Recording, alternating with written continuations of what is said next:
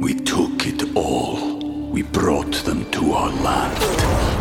An endless night, ember hot and icy cold. The rage of the earth. We made this curse.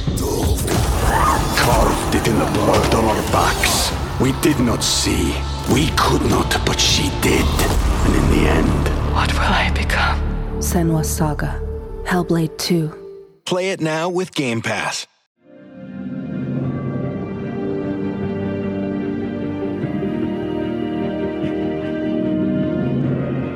Welcome to Hi Bob, the officially unofficial podcast for For All Mankind on Apple TV Plus. I'm Jim, I'm Aaron. and today we're talking season four, episode ten. It's the finale. Uh, Aaron, I, I'm no thoughts head empty on last episode because I watched it when I was still uh, a little bit sicker than I am now. I've still got a cough and stuff, but uh, doing much better. Excited to talk about the finale. What'd you think? Damn, I was going to follow up with like, you know, what what did you think of last week's episode? But you, you cut me off, cut me cut me off at, Oh, the, uh, at the knees. Yeah, I, I here's my thought about last week's episode. I really enjoyed watching it just as somebody who can watch an episode of television without having to worry what am I going to say about it. So I have nothing to say about it. Zero. None. Okay, I do Well, have I stuff to say wanna- about this episode. I want to answer your question about an overall comment about the season, which is I liked where this season ended up.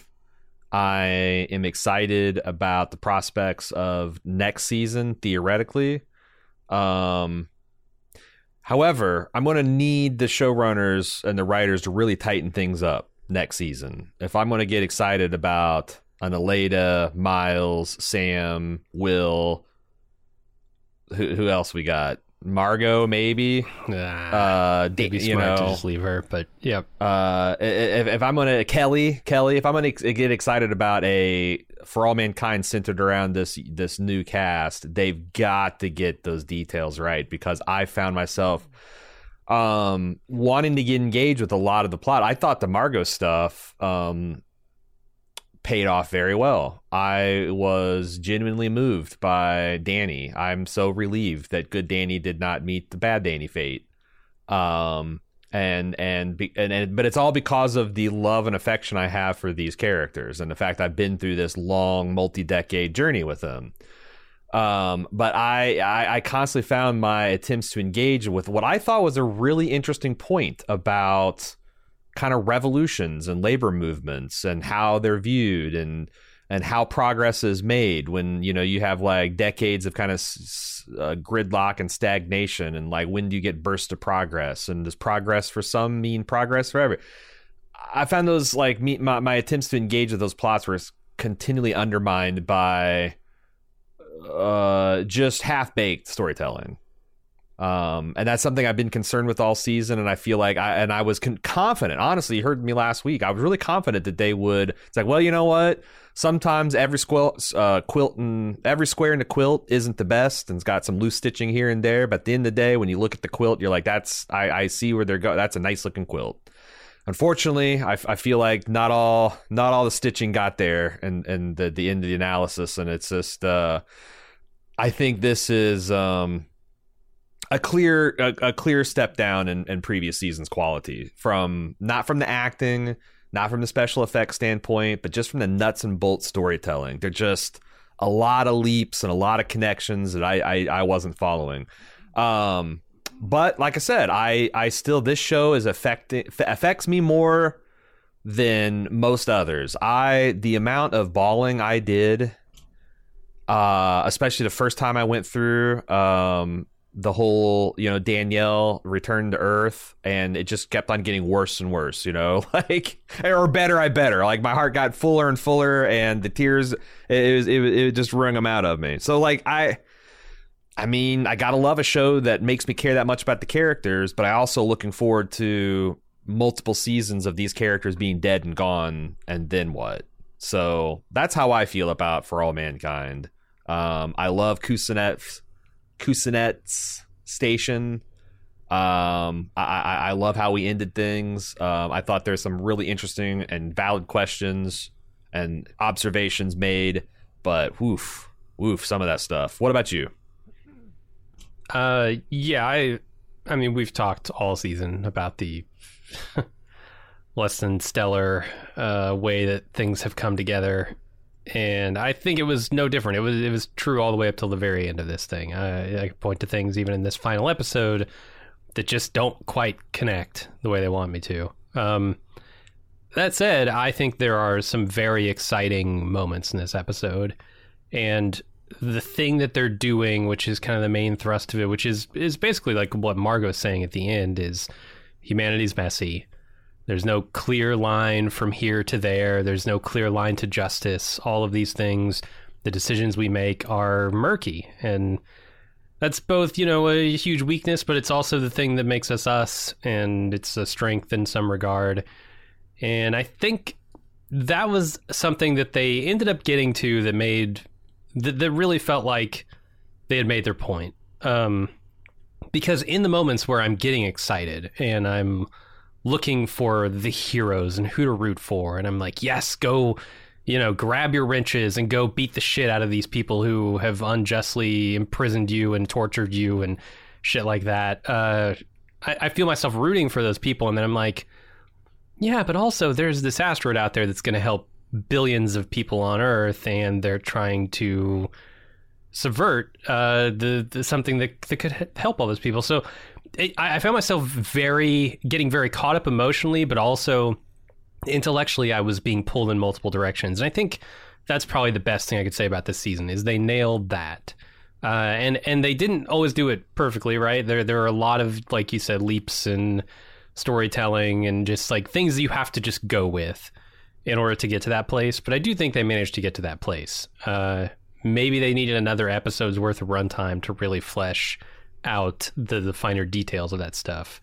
And it would have made me happier. But I ultimately I did enjoy this season. Um, mm-hmm. I I think it's, and I don't know if if we come back and do a, a recap or a re, uh, wrap up for this season, maybe we could talk more about it. But I I think ultimately this is pretty obviously and easily the weakest of the For All Mankind seasons. And th- that's fine. Every show is going to have one. Right before this, uh, yes. there was still a weakest season. Uh, and it's not to say it was a terrible season. It's just to say it's now the weakest season of For All Mankind. And it's unfortunate the timing because we are probably going to lose all of the. I mean, we might have Danny, we might have Margot wasting away in prison, but like the original cast we kind of fall in love with they're gone and yeah. we don't really you know like i unfortunately i think miles and sam I, I think i think it's a it's an obvious decline of the show that we didn't meet sam and miles last season you know yeah um, like one of that. my big bones of like why is sam so fucking gung-ho she's going to throw herself into an ion nozzle and get fried to steal this asteroid? Like, what makes her tick? Like, uh, uh, like you know, the way same way we saw Aleida and like what shaped her as a little girl into the person that she is now. Like, I would have loved to seen like Sam busting her ass in high school. Her dream is to be an astronaut. Like, you know, the great. She's studying Molly. She's studying Ed.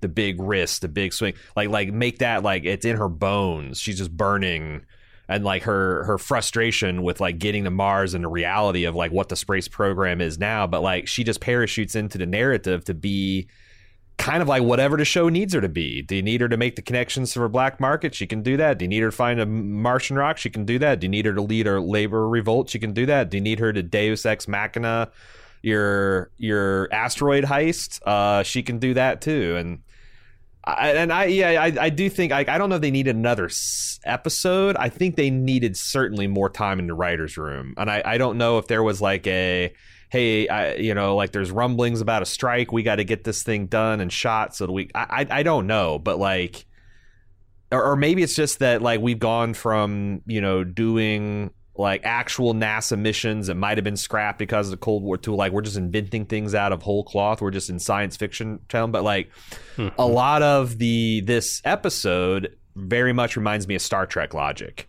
where it's like you know. Of course, there's a external manual cutoff for the engines that has a you know PCI bus slot that you can just slide in your rogue communications device, and it's just automatically going to power, and it's it's all built to work that way, and you know you got this big uh, uh, labeled lever that's got to be it's like it's like this is this is um, them trying to disconnect the deflector dish in first contact it's like that kind of like i don't give a shit because like mm-hmm. that's starship enterprise and who gives but like I, i'm just not there like i'm not at star trek with the techno babble uh, and solutions of the week of the show so it's like that that stuff feels a little a little weak to me so yeah, yeah. I, it, it's like I said, it's like I don't think this is a bad season too. I'd say this is like a C, C, C minus, uh, maybe at the at the very worst. Um, but it is it is unfortunate that they're asking us to swallow this much on the season where they're giving us so little to look forward to next season. In terms of like,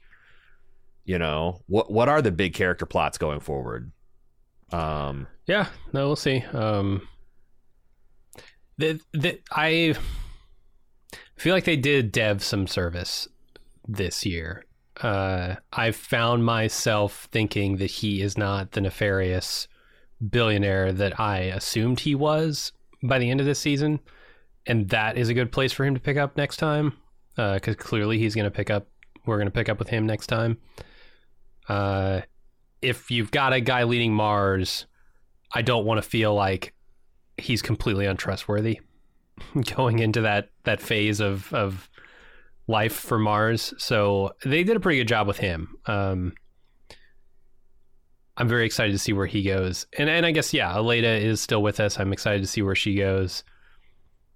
But yeah, there's not a lot, not a lot of the remaining cast to look forward to for next it's year. It's like yeah, you talk about like going from season one to season two, and you're like deeply involved in like Ed and Karen and Gordo and Stacy or Tracy and uh, Ellen and Danny and their you know some cases their husbands and their brothers and their wives and and like the cupboard's pretty bare from a character standpoint and the ones that like you know like i said miles and sam like i haven't been given a huge reason to care about them although i did think the guy who plays miles did some good work i like really liked the tension of like the you know the the the intelligence goons working him over and him breaking. I thought that was like uh, I, I, wasn't expecting him to do that kind of that that good of work. Um, mm-hmm. But yeah, yeah, it's it's uh, uh, inherently still an interesting premise. I just uh, they they they need to get the they, they need to get the geopolitics and the science a little tighter. I think for me to really yeah. engage with this. And then and the plot beats too. I, I there's a couple of things that happened in this episode that I want to talk about uh, in a little more detail that yeah. surprised me. Let's say. Same. Do you think it's time to get there? do we? I do. Yeah. All right. You're listening to Hi Bob. We'll be right back.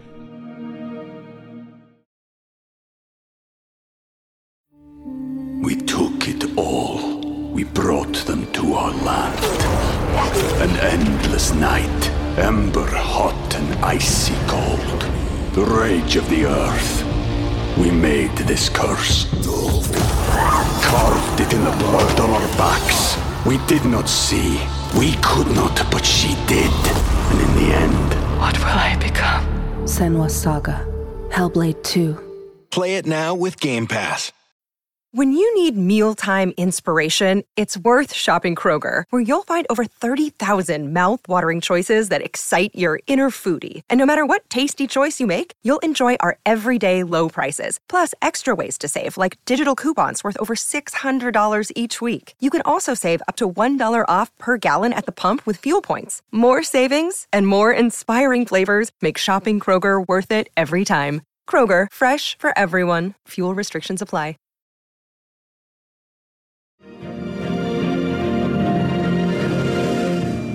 Hi, Bob.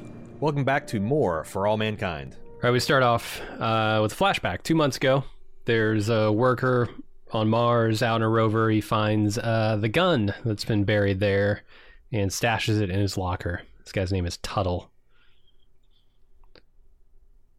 Uh, they they made a point to subtitle the text on this gun: "Protect the leader at all costs." Did, mm-hmm. did we know what that said before? I I don't, I don't remember knowing so. that, but why make a point to tell us what it says right now?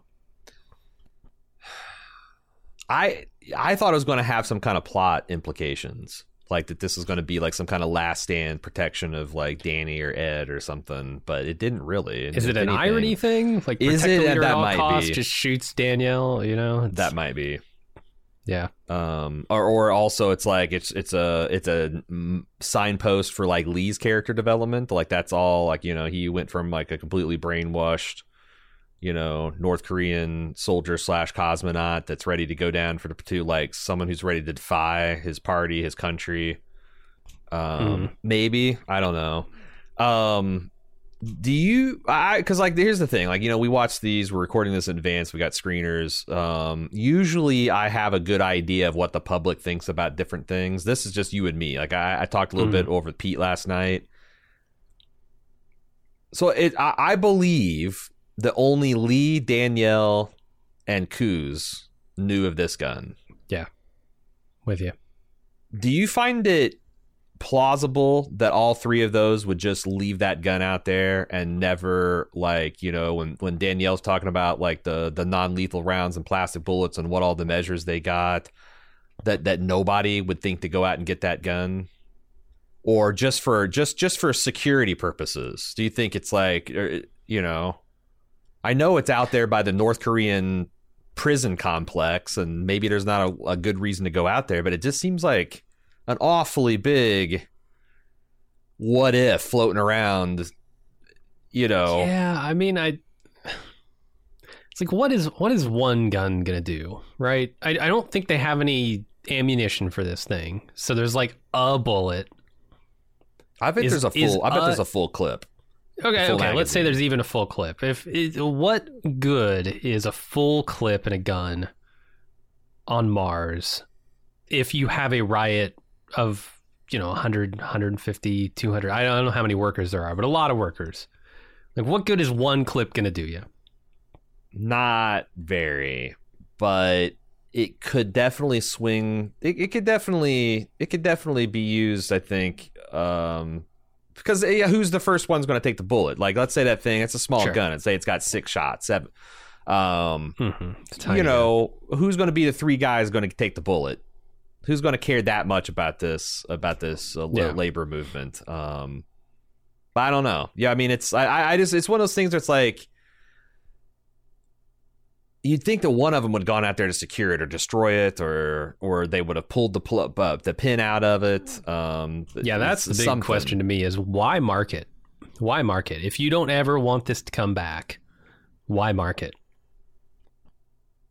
I, that's the thing. It's like I, it feels like something that like the three nations, the the people representing the three nations had like a mini UN, and they just decided right then and there, like this is a secret we're going to bury. But the I, I wonder if it's Lee insisted that Lee, you know at least uh, we mark it in case we need it for. I, I have I have no I I honestly Perhaps. haven't a clue. But I just want to see how plausible you thought it was that like it would just be out here and nobody had gone back and gotten it, secured it. Like Well, over the you're got- course of the episode, I'm looking at Danielle's actions um, and the way she is, what she's what she's sanctioning, what she's approving, what she's allowing to happen under her command. And I'm trying to gauge how much she knows about this because clearly, like the stuff that's going on with Bishop in this episode with the torture of Miles, she Yeah. knows that Bishop is questioning Miles. I don't think she knows that Bishop is torturing Miles agreed. Based on how she reacts when she sees him get a little handsy with him. Uh, hmm and so in my mind, like her, she would never leap to we need to go get a gun because violence is not is not a solution that she is prepared to even consider. Right? Yeah. Even though she's ordering lockdowns, which what do you do with somebody who doesn't want to go into lockdown? You physically, violently force them into their quarters. Mhm. Uh, she has to know that there's going to be some measure of violence against people who are otherwise uh, uncooperative. But I don't think she would ever leap to. We need a tool of. We need a tool that could murder someone. yeah. So Let I, I find you- it pretty plausible that she was not considering it. so that's the least of my the other concern i have is they've explicitly made it clear that they are tossing and searching and going through police state style these people's quarters Mhm. constantly and have been for you know, ever since the labor the the, the labor um, you know movement started started agitating. How has no one found this gun in these giant base sweeps? Right. I don't know. I don't know. I, I get the feeling that they're not as thorough as it seems. They're more concerned with like intimidation. Because otherwise, yeah. Yeah. you would find this gun, right? Yeah. If you're actually thoroughly searching. Anyway, that's one thing I was I was the first thing I was like, kind of, huh, okay. But obviously, this is as soon as they open with this, you're supposed to think this is Chekhov's gun.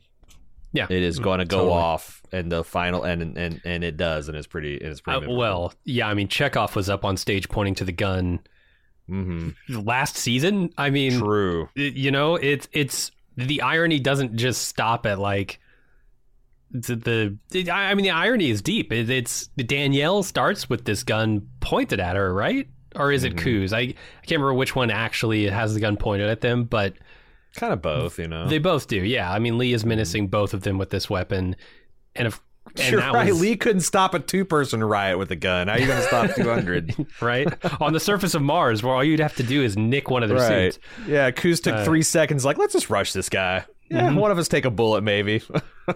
Yeah. Uh, so I, I don't know. I did find it pretty deliciously ironic that this would come back uh, and eventually shoot Danielle. mm-hmm. All right. Uh, the asteroid. Let's go back to, to real time here. The asteroid is two hours from the burn window. As we see Dev monitoring things in uh, Happy Valley and communicating with his team in the lower decks, who are, I, I think, the ones actually keeping this mission on track. Are they just mirroring the orders that that Danielle's team is giving and sending those communications to Ranger to make it look like they're still in control? I think that's what Ed makes explicit when he tells he like reminds the person, "Hey, you got to relay that that last uh, uh, telemetry reading," or you know, it's like What if an order comes in and Dev's like in the bathroom or something? I mean, that's uh, yeah. There's a lot of writing on Dev here in his Morse code box. Yeah. Well, I mean, I think I think that they have enough um stuff into the you know the the central whatever that they don't need dev like dev is more of like because they, they'll see the commands coming in and going and they can it's more of like you know it's just another eyes and ears on things they can't see because they don't have Okay. they don't Yeah, have Uh, the north korean system anymore Right, apparently. right. Um, but this is a super cool series of shots. Uh, this whole thing where we fly by the asteroid, we fly by Ranger, we fly through uh, Happy Valley Station, um, Mhm. deck to deck here until we get down to where Ed is. And his reminds team. me of that scene where they show they they they show the um the James Webb analog, you know, and you go through the system, seeing the sensors tracking, Yeah. and it goes to Earth, and it's like they're very go for broke on that that kind of like um you know kind of structural analysis. Yeah, I love it. It's not it's not flashy in I, I mean there are a ton of effects happening here, but the effects aren't like big explosions and Mhm. lights and shit. It's really just here's a cool piece of machinery. Let's go into detail on that. I, I as a tech nerd, I really love this stuff. I do love that stuff. I did think. Did you think it was weird that like you know Massey's up there just kind of chilling by the discriminator, acting maximum shady, and they've got now like uh Palmer's is mean mugging him, mean, mean mugging her. Like, yeah, I got my eye on you the whole time. It's like, where were you last episode when she's squirting? I know you can't watch them all the time, but I, I just thought it was. I thought it was weird that a month in, maybe six weeks in this project, that like he's still like completely. It's like, well, if you were this suspicious of her, why did you let her fetch the discriminator? uh-huh. Why? It's Yeah. like I, I, I just felt like it's dumb. But it's like it, it, they should have told the story of everyone has become complacent and trusting, and it, it'll be a huge shock rather than like I knew she would in, inve- inevitably betray us at the end. But yeah. how- what- again, felt like it's just a little half baked, little It little loosey goosey. I, I feel like Massey volunteering, Sam volunteering to go get this discriminator is kind of suspicious. I like Mm-hmm. switch out these discriminators beforehand, then do the water thing, and then let somebody else go grab the discriminator. Because then you're you're like, I Yeah. I was here the Then entire time. What what blame could I possibly the, have? the invisible hand guiding the the mission. Yeah, I like I Especially said, when her I, I bag feel like with the other one is just sitting right there next to it. She when she put that bag down, she could have swapped the discriminators then. they just need a little bit more in the design phase of this season. There's a couple of uh, unfortunate engineering flaws and kerfuffles and some some backflow and certain regulators. It just yeah. Yeah. Um. So last week when I wasn't here, uh, Lee choked a guy out, one of his fellow North Koreans, uh, the guy who discovered their base down there, um, their secret. Me and. B had a big debate about whether he was dead or not. Before you saw this episode, what was your thoughts on Commander Cho, dead or alive? I assumed he was not dead because he didn't Yeah. choke him long enough. But it's also TV, so like right. a quick choke and they don't wake up. That's up what I was like, I could mean death, I guess. I was waiting for the snapping celery sound. Like if you hear that, that's for sure Yeah. he's dead. But absent that, no. Yeah. But you're right, it's Hollywood. Like 10 second choke, they're done. They're done, you know? Right. Uh, so yeah, that guy that guy's not waking up. Uh, and Lee's very concerned and decides to take him to the med bay for treatment. Uh, over the protests of some of the people here, Gerardo was like, "Well, "Look, man, he's seen my face. He knows we're down here. What happens when he wakes up?" And Ed's just like, "Ah, Simi or whatever his name is will he'll be cool. He's been cool before." Yeah. They're, they're definitely that uh, they're definitely relying a lot this season for the Russian flight surgeon to just look the other way at every Yeah. opportunity he has. Oh, lo- another loader cool. accident, huh? Yeah. sort of like it. I like that the doc is like, look, it's none of my business. I'm just patching people up. He's just Swiss. Yeah, he's just Switzerland. He's just remaining neutral. You know, yeah, you're all meat to me. Yep. I'm just stitching you up and bleeding you and whatever needs to be done. Love it. Um, so Miles is being tortured. He's not giving up any information though. So they turn up the heat, or rather the CO2, and he pukes on their shoes and tells them that he just wants to see his family. Uh, how can he tell you what he knows if he can't breathe? I was I always have a problem with these torture methods that keep people from from breathing or talking or whatever. This is just a patently ridiculous torture method. The, the like Is it? I have no idea. NASA does not supply carbon dioxide to any of their spacecraft or space stations. Do you know why? Because it's poisonous. Because there's only 0.04 even in today's we 2024 greenhouse paradise that we live in. We have 0.04% CO2 saturation in the atmosphere. And we make it. We make it. In fact, what NASA does is they scrub the CO2. They make oxygen and they mm-hmm. scrub the CO2 because you got to remove it from the air. That's the trick. The problem is they want to they they want like to replicate. There's a scene in like a Tom Clancy book where one of the protagonists interrogates a person by throwing him in a hyperbaric chamber and like pressurizing them, and then once they get ni- nitrogen narcosis, they'll they give them the bends and then they repressurize again. They want something like that, but like a carbon dioxide saturation in the room, it's like okay, you're gonna get progressively and slowly sick over the next six to eight hours. They can't do that. And if uh, the realistic thing to do is have these guys take a plastic bag and wrap around Miles' head, sure. that would be how Make you interrogate CO2 someone this way. chamber. But instead, they strap on oxygen mask and adjust the CO2 levels.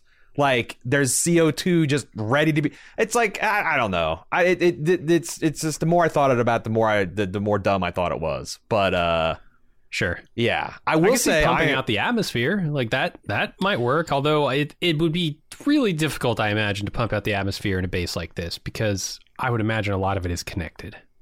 Yeah, yeah. Although I imagine there it is probably pretty easy to isolate rooms, though. It'd have would to be like if there would be some one of them gets a, so so maybe they could do that, but you know they wanted to do this uh, CO two sickness thing.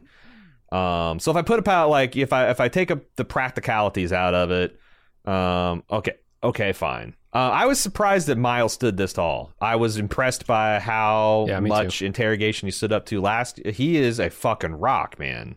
I did not see this side of Miles. But there were a couple of telltale signs here. I, I immediately knew where they were going with this uh, as soon as he mentioned family and Bishop got a look on his face. I'm like, oh, okay. Yeah. I, I see where Yeah, they're going. sure. M- much like last episode, um, I immediately knew based on the music cue that Sergey was going to die because you don't do like a half sinister musical cue and show a guy walking to his hotel room who's Mm-hmm. obviously going to be trailed by Russian agents. Yeah, it, was pretty obvious. This was pretty obvious too. But I mean, it's th- this is good storytelling. This is the one thing that could get to Miles. Yeah. I, I felt like they have told the story. I mean, he's up here because of his family. Mhm. There's no other reason uh, that he would be up here. So, yeah, it made total sense. Agreed. But how cool would it have been if they had casted this guy and his wife last season, and you know they were like young, happy couple. He's making money with the oil. He could have been a big part of the energy, like instead of it just being a faceless, a bunch of Americans Yeah, right. bitching and moaning about it. Like, and season one, two, and three for All Mankind did that, but here he just parachutes in, and they have to do So was all the Jimmy. If he was in the group with Jimmy, or not, eh, it might be a little bit too small world. If he was actually in that group with Jimmy, and then like, how does he stay out of prison, that kind of thing. But like, yeah, Yeah. around the edges of that, totally. Yeah, but Elena wasn't even like she, her dad was like at- in the beginning she wasn't connected. She just they're No. they're they're over Mexico trying to get to America for better life after her mom dies. His dad, her dad becomes the janitor there, but like it Mhm. wasn't connected, and I think they could have done that. Like we'd have been like, who the hell is Yep. this guy, and why do we care about his wife? But it's like, oh, it's an interesting showing like the real working class Americans who are suffering because of all this progress, right? Progress Totally. isn't but like they just didn't do that and i'm actually shocked at how far they were able to come with miles unfortunately sam is like a mile or two behind in terms of character development it really just feels like she is the facilitator of the plot but hmm yeah yeah Yeah, I'm with you. That would have been cool. Not what we got though. Um, let's go over to Margot. She wakes up in her office with an invitation from Eli, and she's escorted to his office where she finds both Eli and also Irina awaiting her. Uh, Irina says she didn't want to miss the culmination of their efforts and that they'll be headed back to Star City together as soon as the asteroid is on its way to Earth. The bullfinch played it pretty cool i gotta say you know she was not gloat cool. you know there's a little subtle menacing gloat but nothing that margot would have picked up on unless she knew about sergey so Sure. Um, and the bullfinch gets her comeuppance at the end of this episode, so Oh yeah. I'll forgive her being smug The scene. Yeah. Uh I I like this this big surprise with Margot. I mean Margot's sort of adjusting. Margot's feeling like she's American, right? All these all these scenes almo- of her eating hamburgers, all of this stuff is making her feel at home here, Sleeping And in her old have- office again, yeah. right? And then to have Irina just parachute into what is becoming normal life again just blows that all up. When she Yeah, walks in this room, she's just smacked in the face by, "Oh yeah, I'm still a Russian prisoner." Yeah. Uh, Yeah. I, I really like that. They did a good job in this scene.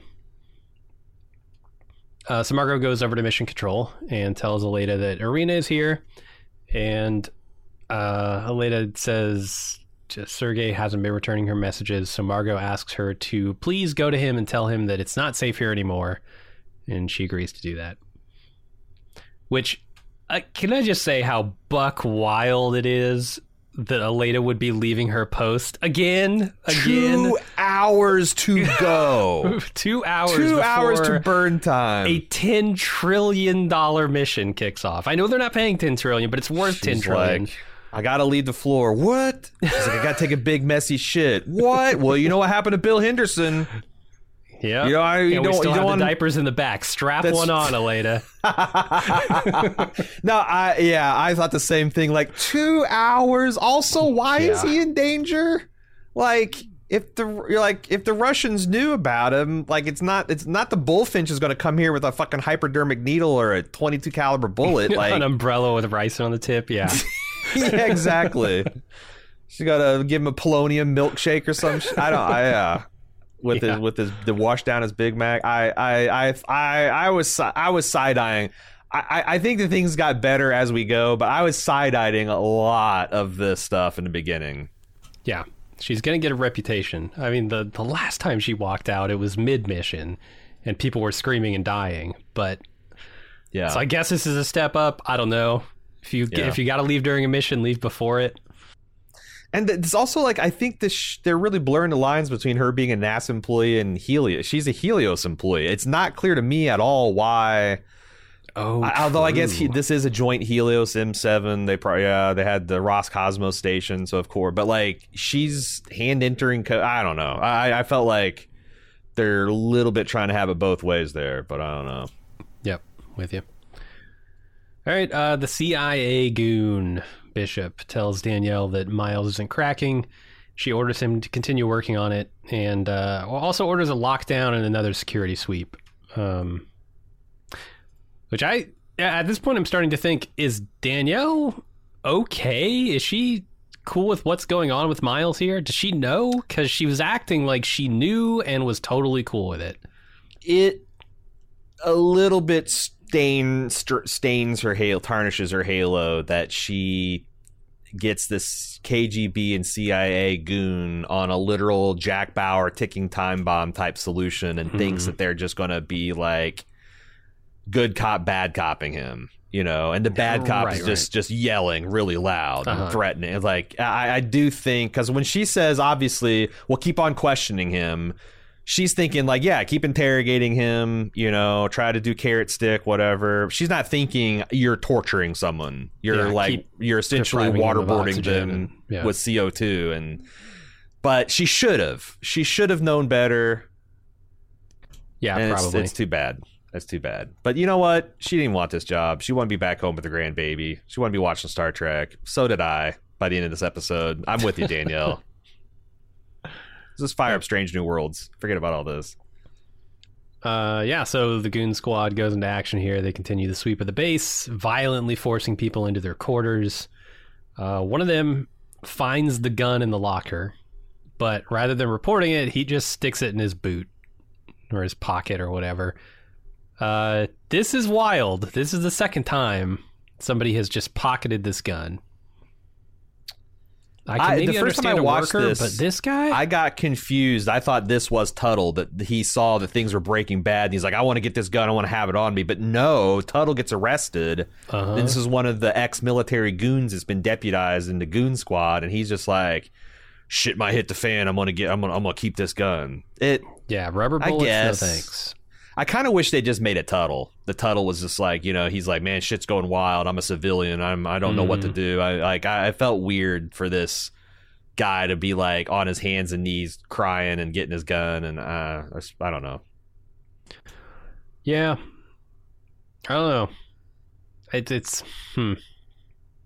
I mean, it's part of that messy, like people making decisions that seem foolish or irrational or weird but again, a better season would have had because they talk about these all our ex military types. You could have seen like this that you know most of them are pretty professional and hey, we didn't get hired to do this, but I guess this is the job that has to be done. And this is the guy who's like the big bragger. He's the one that maybe takes things a little too far when he's hassling employees and like give him something because otherwise it just yeah I don't know. Like, why did this guy break? Why did he have such a, a a, a complete failure of discipline? And why did he steal the gun in the first place? Mm-hmm. You're like the law enforcement. I don't know.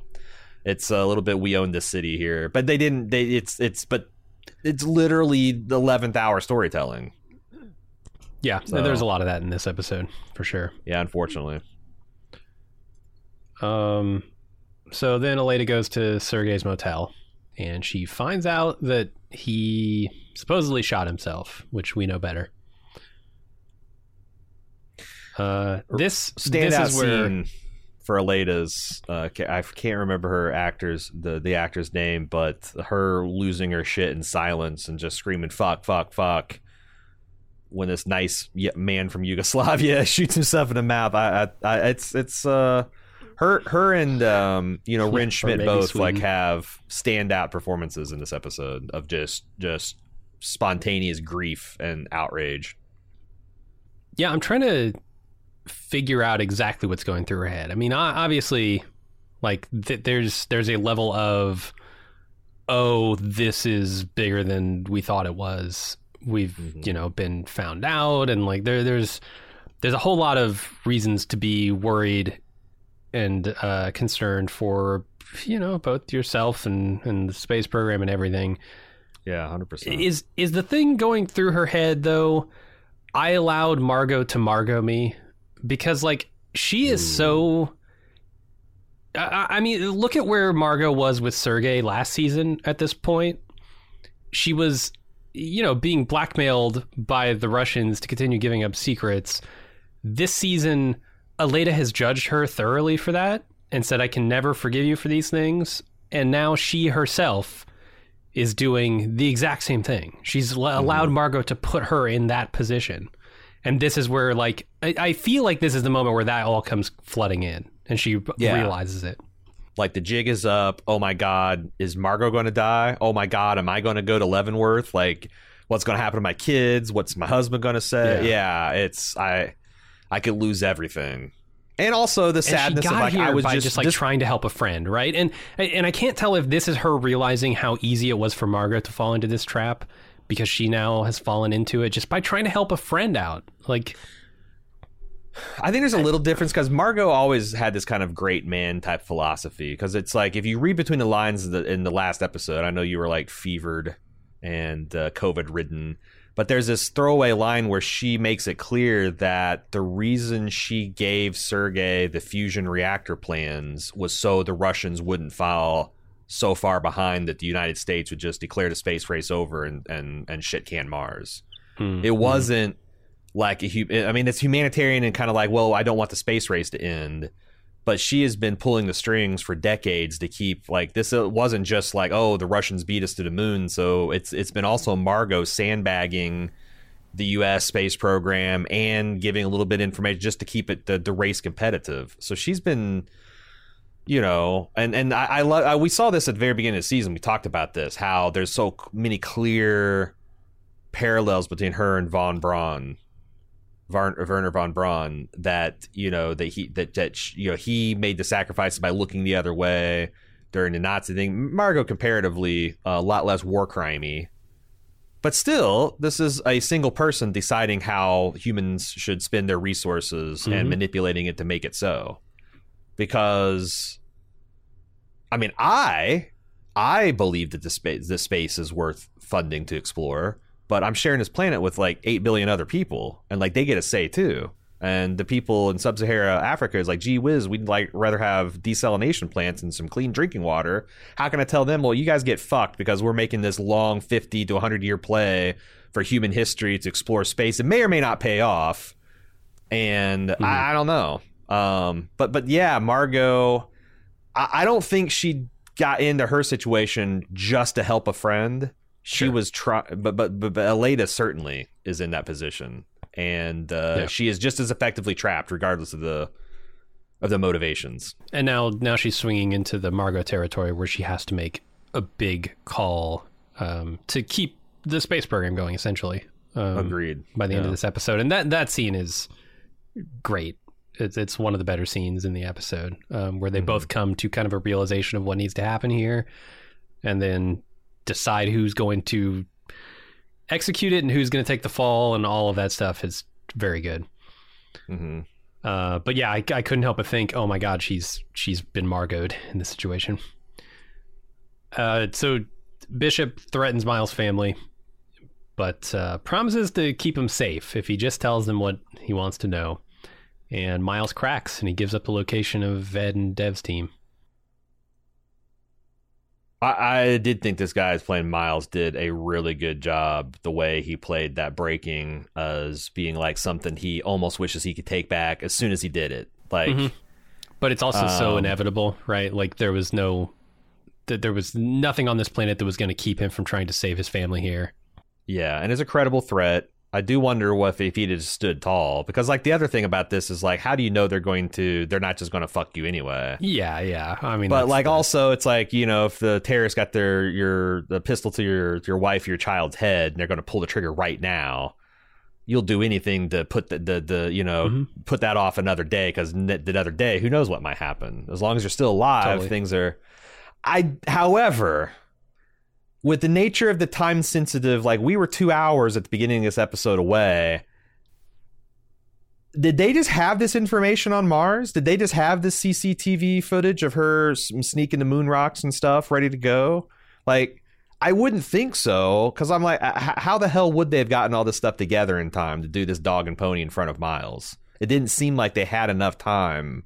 Yeah, Miles was a nobody. Miles, Miles was I mean, why? The, the, really, the CIA has had like this tap on Miles' family the entire. Do they do this with everybody who's on Mars? Do they keep tabs on everybody's family? Because I thought the story was the Russians knew about the black market operation, probably because they were spying on Ilya, and when uh, Miles took it over, they just observed that. But they didn't share that with the CIA. How would they? They didn't even know the CIA. I mean, I'm sure they knew that there's somebody there, but they didn't know who it is. And it seemed very clear that the American had no idea who Miles was. It was the Russian that knew. So like where yeah, and, and if it's the Russians, how the hell did the Russians have his wife under surveillance at the Mars thing? Like they might know about it. Right. And be but like it, it, it again, if this is the only thing wrong in the episode, probably wouldn't even noticed. But like at this point in the episode, I'm noticing all the shortcuts. And as much mm. as I, because I, I, I, I wasn't as hip to you, I didn't notice the family connection right away. Um, or if I did, when we get the scene and they roll in the black bag with the Velcro and the clinking and clanking and they're talking low, another... I'm like, oh, they're going to get, and that's what Miles yeah, clearly torch or is thinking. Shit, yeah. So when they pull out the tablet, it's like, oh. So it's cool. It's just like, again, uh, unfortunately, one too many shortcut for me not to see what they're doing. And kind of like part of my brain is like, I don't know the whole time it's happening while I'm mm-hmm. watching Miles like completely lose his shit and his whole future dissolves in real time, I'm still like, how would they have? I don't. Ah, and where did this footage come from? And yeah, like here's the other question: Is it really this hard to find Ed and Dev's team? Like, dude. okay, we've swept the base nine times. We found nothing. These are human beings. It's not like there are a lot of places to yeah. hide a human being. Yeah. Like checking the bottom locker that's a, you know, eight by eight cube is there's not going to be a human being in there. Like there are and only so many places and, to go, and where have you not checked? Oh, the places that are under construction. Maybe we should go down there and check it. Like the no, idea that Daniel no, says, no, we, no we, one can I, get we, down there. We shut that down. We locked yeah, out we, the controls. We, we, put a lock on that elevator. No way. right? No way would we have a rogue HVAC guy going around undoing our our lockouts. It's, it's, it's crazy that they have not checked down there. I'll tell you another thing. It's crazy they didn't know immediately who was in on the thing because they just did a full curfew base. Like I watch guys uh-huh. knocking on and like making sure it's like, well, uh, going into the crisis, Dev, Ed, like these, these are just like nobodies. You're not gonna miss Ed and Dev. I mean, Dev. So, so Dev and, is, is mingling, right? Dev is among the command crew, so he would not okay, be noticed. Right. But Ed missing, Gerardo missing, missing, one of the uh, ringleaders of the labor movement that just you know uh-huh. was a uh-huh. terrorist cell, and and you're and you know quote unquote terrorist cell in your mind. Yeah, I, I thought that was a lot of hooey too. Yeah, but the idea that you wouldn't check these lower levels just because well we put an yeah. override, a lockout on the elevator is absurd. Yeah, yeah. Again, this has been going on for a month, by the way. right, right. Uh, so Dev notices that Danielle and her team are mounting up to uh, go storm the lower decks, and he warns Ed's team that they're coming. And when Danielle's team arrives, the ops com is deserted, but Danielle sees what their plan was. Yeah, um, and that's where you know that's the the the, the the everyone the, the principals on the show finally catch up to where the audience has been for a couple weeks and I like how Marv is like, is that even physically possible? Can someone do that? Steal an asteroid? Like that's what we've been talking about the last three weeks, Marv. Yep. Good, you're catching yep. up. uh, yeah. And and Will's brought in on this process. Irina is there in the office talking with him. Um, seems like everything is back on track. Seems like the plan to steal the asteroid from Mars is off. What are you going to do without mm-hmm. ghost ops? Yeah. And yeah, like what can you do? Uh, I do really like where Ed and his team end up hiding out. It makes it makes total sense. Like all, all of the things that they've had kind of spinning in the background here, these plates, mm. I do mm. feel come together pretty nicely here at the yeah. end with like the North clean, Koreans and their sort of sovereign there. state they've got going on yeah, here yeah, on Mars and you know the the willingness or unwillingness to violate that territory. It's it's all pretty good. Yeah, yeah. And the alliances they've forged over the course of the last few episodes. Mm-hmm. I like it. Yeah, there's a little fruits of the poisonous tree with I don't fundamentally buy Lee's storyline, but like oh, totally, it, yeah. But again, it's only going to get worse from here. That's what I'm saying. It's it's it's a shoddy piece of quilt, but you could stitch together to, to keep yourself warm for sure. And I think it worked at that level. Uh, so Gerardo is found, and Bishop grabs him, slams him up against a bulkhead before Danielle calls him off. Uh, Danielle seems to be displeased with Bishop's methods here. I I don't know what she thought. We we kind of discussed. This. I don't know what she thought was happening with Miles, but just talking, I guess. Because she's really like dismayed. He grabs him forcefully, pushes him against the bulkhead, and screams at him. But she doesn't relieve him of his duties or confine him to quarters or uh, reassign someone to. Not not that I would. I don't know the bishop would take that instruction. Like once he was activated, I. That's the other thing Yeah, about yeah. Danny is like a little naive because once he was activated by the Department of Defense, he's probably like the CIA and the KGB are the guys calling the shots at this point. Oh, but Danielle's just- the commander of this base. Yeah, right. Yeah. Yeah, well, Al Gore told me I I need to get this thing done, so hmm he's the commander in chief. And um, then we see Dev and Ed's team hiding out in the North Korean part of the base. I love Lee Buffalo and his own men. They're like, "What are these four these Westerners doing in here?" And he's like, "Hey, Commander Cho in the sick bay. I'm the top dog, and you're gonna like follow." So, so now, like, you can see the the Korean soldiers are like doing the math. Like, this seems like bullshit.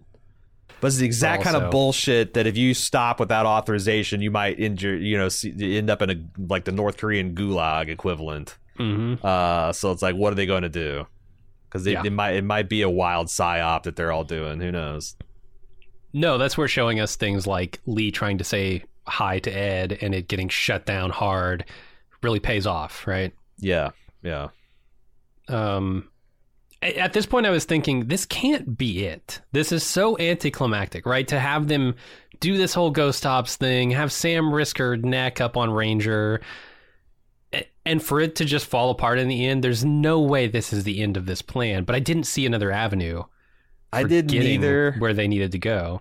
And I felt like that's a problem because I do feel like the last three twists here just felt like them making up complications I couldn't possibly It's the override switch thing that kills or me. understand. Yeah, I, I think everything else for me tracked, right? The, the North Koreans might have that was clever. Yeah, yeah, yeah, equipment, yeah. Mm-hmm. Uh, all that stuff worked for me. It's really just like you want to install an override between the ship and its engines. That seems wild to me. And then you know the Lego like nature of the pieces that just kind of sort of plug into it seemed also. Yeah, like Silly, I, I, I would kind of. Am I crazy to want to see Massey like twisting wires together? No, that's Like- what I like- like- expected to see. But- Yeah, that this is not meant to the the the, the, what to, to pull a manual override and put a oh, a remote slave switch into it. Like what?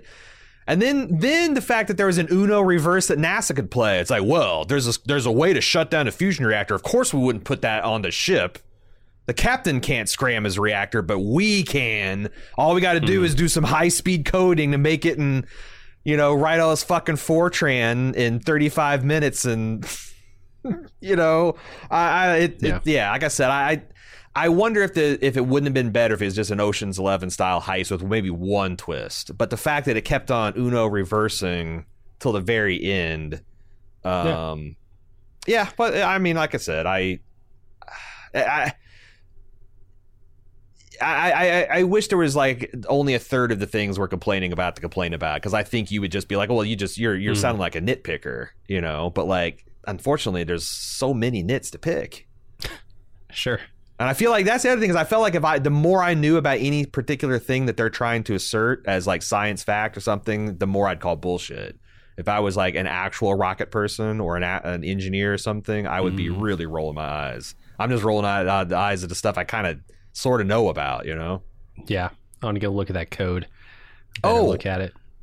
I wanted to go back. This is something I know we've commented about, but like Marv's reaction to finding out these guys are stealing the asteroid is like, don't they know what we're trying to do? Change the world. And they're trying to line their pockets. This is a CI. This is a C. This is the former CEO of Chrysler. I think so. Yeah. This is a multi-millionaire, 100 mm-hmm. millionaire, if not a billionaire, talking about workers wanting to line their pockets. I mean, this is like I know we got feedback of this last bit. I just like the absurdity of the fact that like if you guys had just made these these workers all Godfather offers. Yeah. It'd be a rounding error in the budget of this project, and you would have no pro- you would have enthusiastic support from the workers. Yep. Absolutely. Like it's so interesting how myopic. In fact, I thought this was an excellent simulator for like how you would feel as an American 1775. Okay. You know what I'm saying? Because there's a whole lot of patriots and a whole lot of founding fathers and a whole bunch of uh, of, of sniveling loyalists. Mm-hmm. And and and how you talk about the, I think it's like would would let you know how you would feel about living in America or being in England when America succeed because like this is what it is. This is a per, this is a this is a colony go declaring their independence. Yeah, for sure.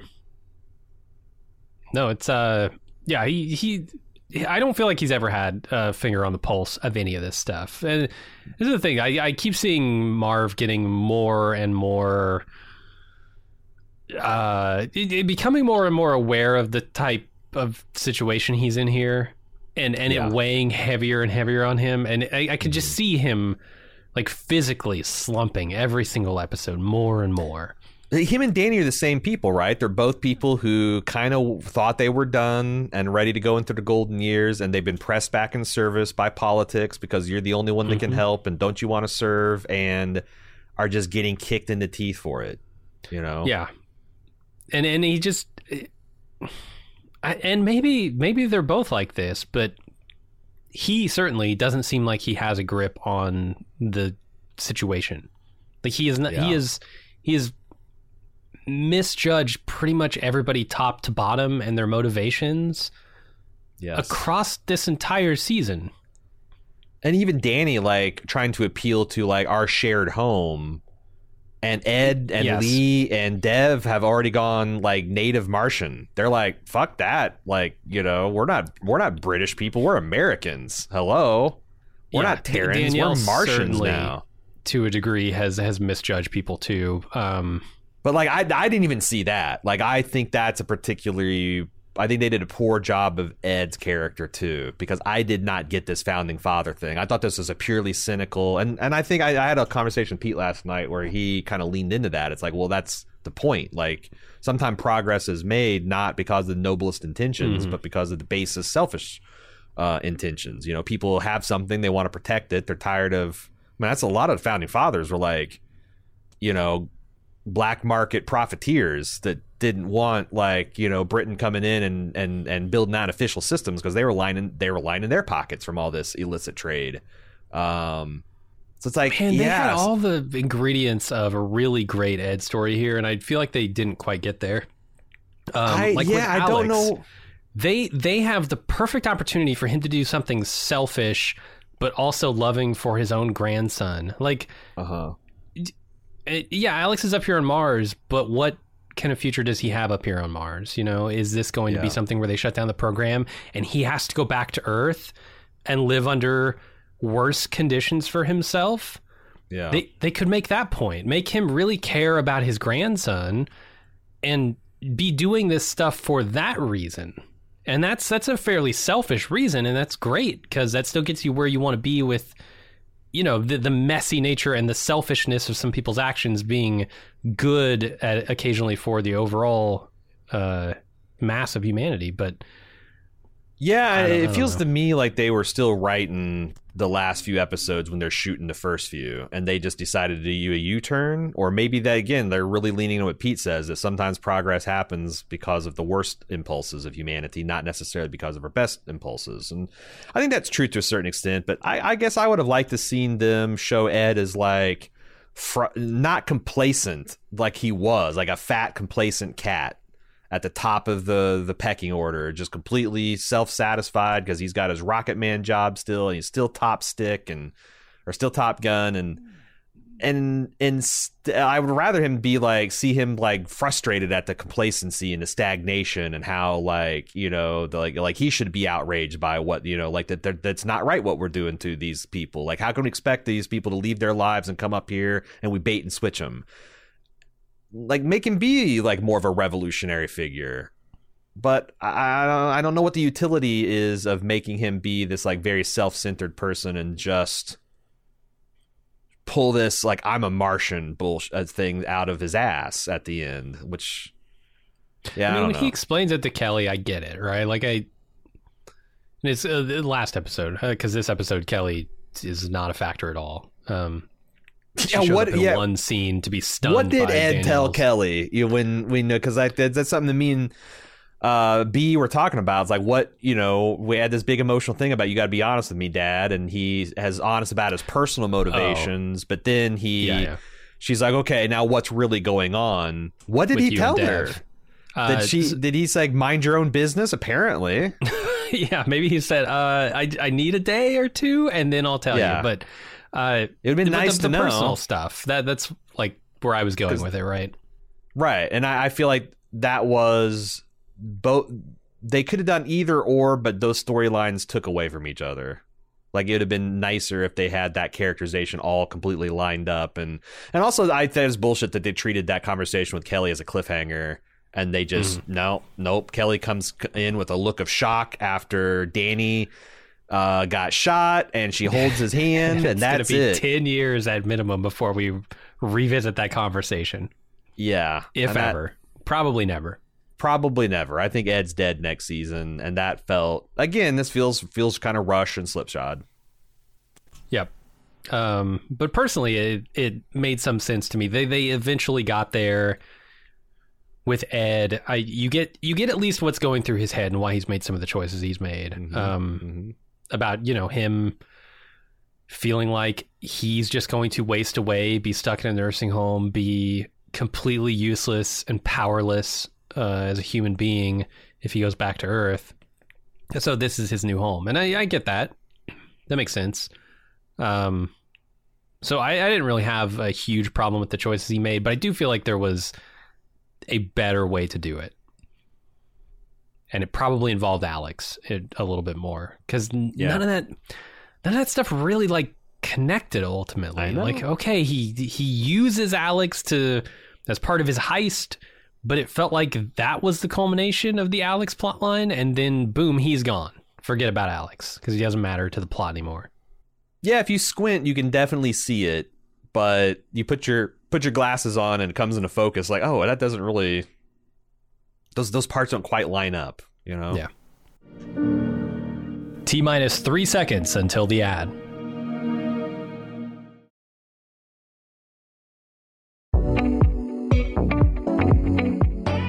Here are the highlights coming up this week on Bald Move. The first of the summer shows to hit our calendar begins next week, so it's time for us to talk about The Boys. Join us for the season four preview podcast this Thursday to see if the boys can continue to delight and disgust. This is normally where we tell you about what's going on with the latest Prestige podcast. Unfortunately, due to the very hectic nature of our summer lineup, we decided to move Prestige to an every other week release schedule.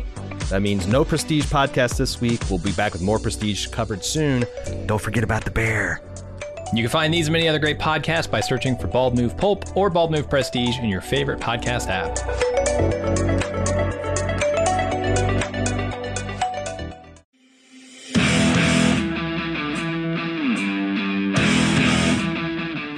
We're just under a month to go until Badass Fest 6. Each year, we take the blockbuster month of July to celebrate the 80s and 90s action stars we grew up with. Big guns, big muscles, bigger explosions. If it's dumb, fun, and kicking ass, we love it. This year, we're inviting you to our hometown to watch a secret badass film with us. Afterwards, we'll record the podcast. Get your tickets and full event info at baldmove.com slash live. No hints about the movie, except we're pretty sure most of you haven't seen it, and it's going to be a real crowd pleaser. Our neighborhood theater features a full bar, all your favorite snacks, and we'll be providing some custom movie-themed cocktails. It's happening Friday, June 21st at 7 p.m. right here in the Queen City, Cincinnati. Get full details and tickets now at baldmove.com slash live. And hey, if you'll be in town on Saturday and have an appetite for outdoor adventure, join A.Ron on an optional side quest as he guides a group of intrepid bald move kayakers down our national scenic river, the Little Miami. Once again, get full details on all main and side quests and get your tickets now on our Badass Fest 6 page at baldmove.com slash live.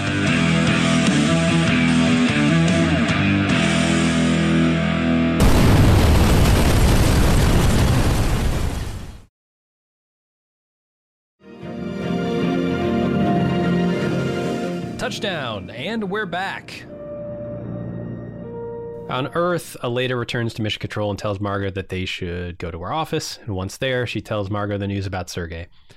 And then Margot uh, does something impulsive, goes out and kind of like half confronts Irina about this in front of everybody until she realizes that this may not be the place um, or that she's not going to get anywhere with this and then excuses herself. I'm, I'm trying to figure out what exactly is going through Margot's head here as she looks around at the faces gawking.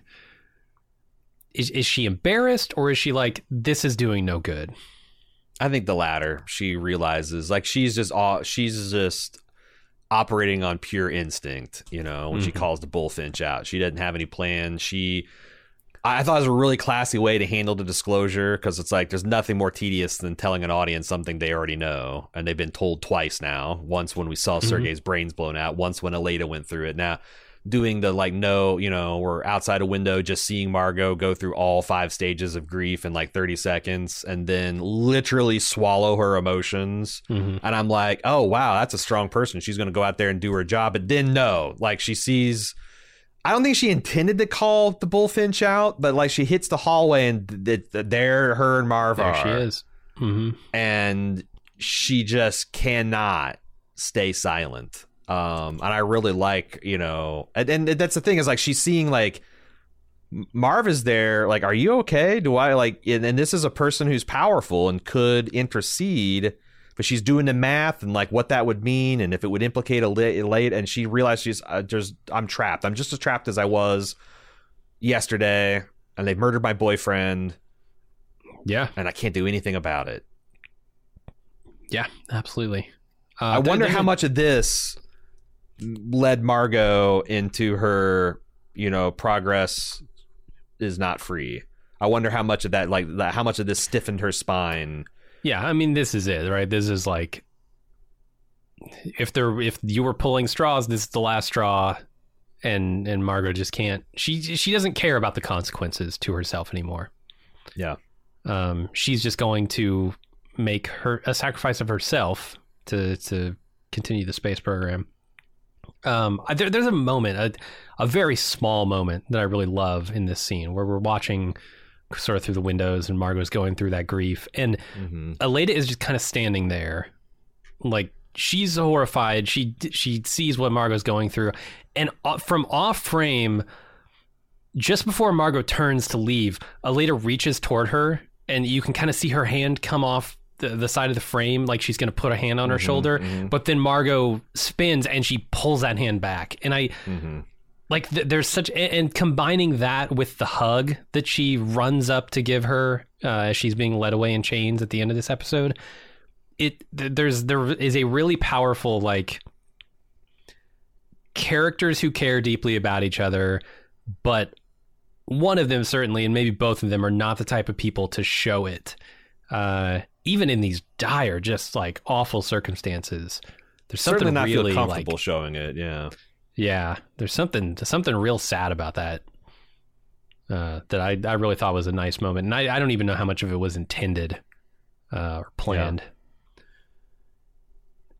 Anyway, uh, Gerardo is taken to the same room as Miles, and he tells him it's over. Miles does. Uh, and we'll see more of that here in a second because um, the Ranger's about to begin the burn. They hit the burn window. Again, really nice effects, very clean. It's just like if this is what this would look like in real life, I felt like. Mm-hmm. And you see Ed's team kind of reacting to this. It's like, okay, what what the hell are we gonna do?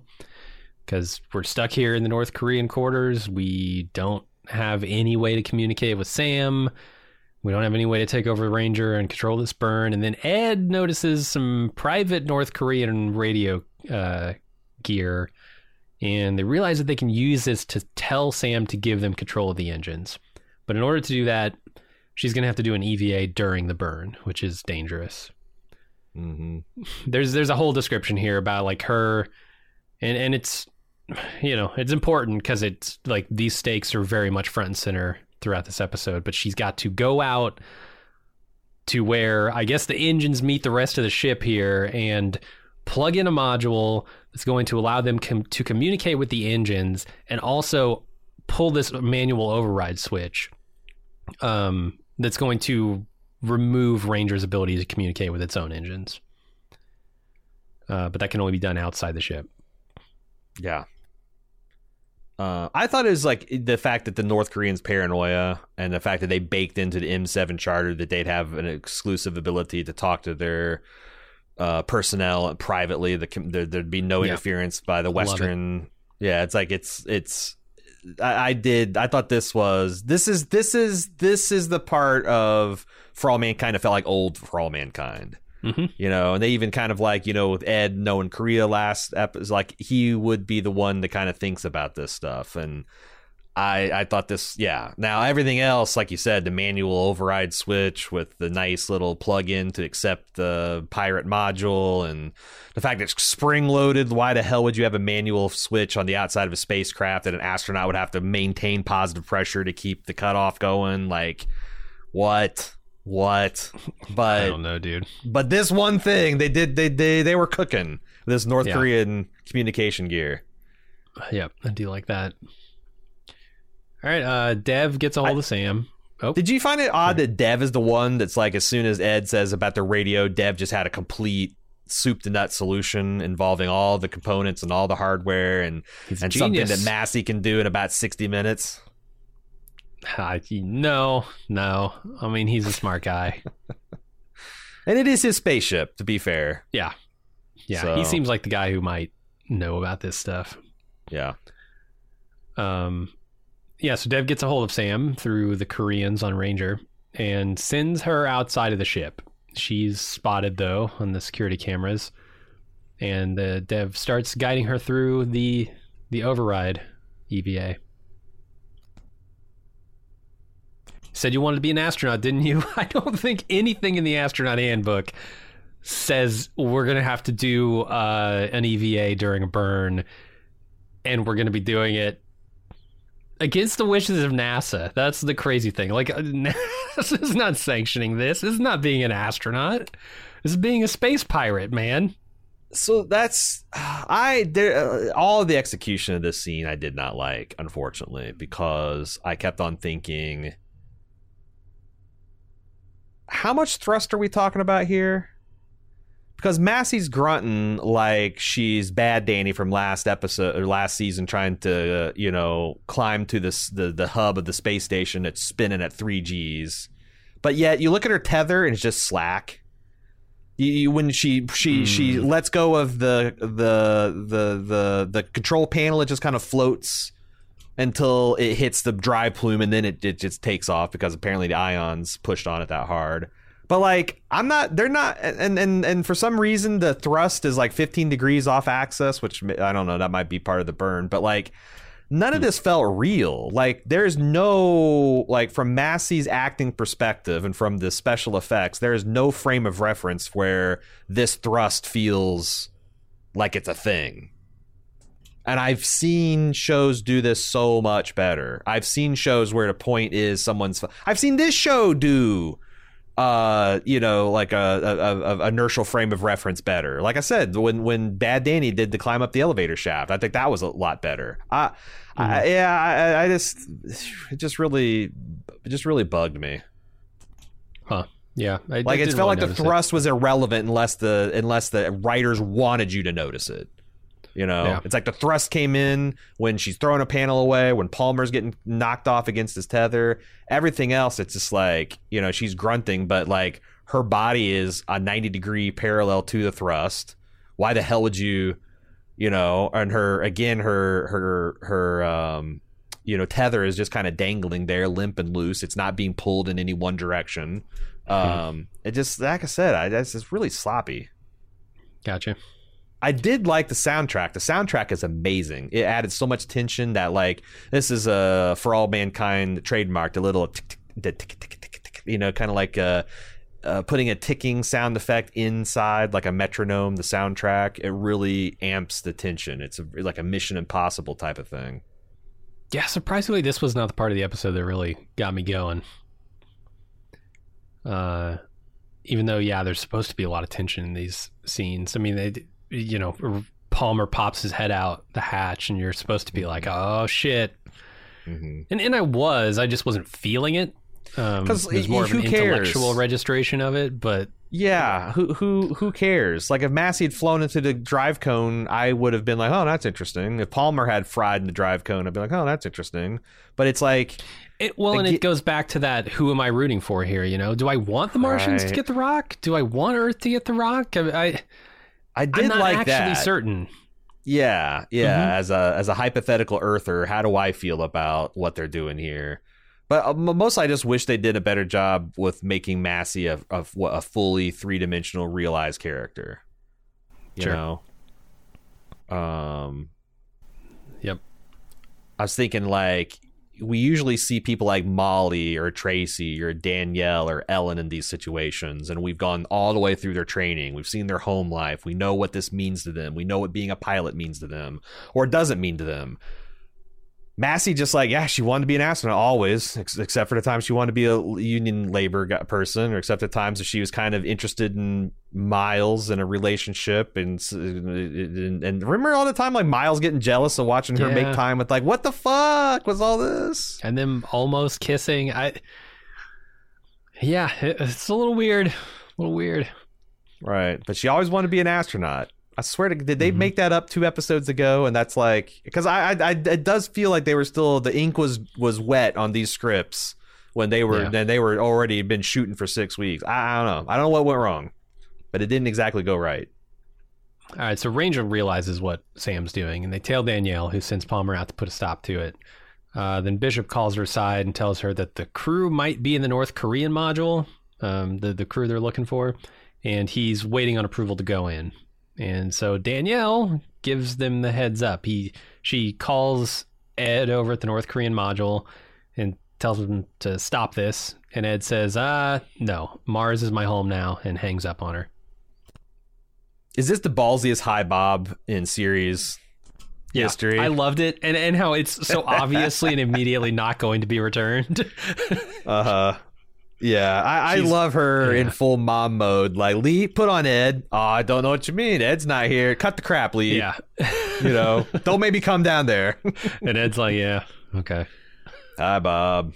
Uh, again, I wish this tracked more. I wish this. I was honestly shocked to see these things coming out of, of Ed's mouth. This kind of like raw Martian patriotism. hmm yeah. They hadn't quite connected those dots. I like it. I like it. It tracks with his character. It's just like I feel like they were writing him wrong. Him and Dev both kind of in the in, in the beginning of this season. It just wasn't. Or maybe I'm. I don't know. Maybe I'm uh, obtuse and I'm I'm not seeing the grand architecture here. But it uh, it didn't. None of these moments quite landed the way I hoped they would have. yeah, and I kept thinking, where is Kelly in all this? You know, as we tick closer to the end of this episode, I'm thinking, where is Kelly? What Yeah. was this conversation they had? Wouldn't it be interesting if Kelly had defected too, and she decided like, yeah, we we That's you're right, they are going to strangle Mars, and I, I'm on board with this, Dad, and we should. Yeah, like she was gonna and- have Dev's robot army come out swinging or something. Yeah. this I I kept looking for the Kelly angle in all this, and it just never materialized. unleash the hounds of war, and it's the Boston Dynamics robots Uh-huh. running through the base. Do- do- yeah, doing somersaults and uh huh. uh, spin kicks and shit. Yeah, Let's slip the bots of war. Cry havoc. uh, and that is like yeah, the way like he like went. I mean, he's very he's Beltalowda here. Like, oh, you you well walla tied to your little blue planet with its abundant. It's it's it feels like someone something next next season or the season after that would say, but it was a lot for Ed to get to. I just wish that I wish they'd Yeah. I wish they'd uh, move the pieces a little bit better. That's all. Hmm. Uh, so NASA gets word of what's going on with the Ranger, and they decide that they need to send a command to starve the engines of fuel, forcing them to shut down. But they have to send it quick because they got a five minute comms lag.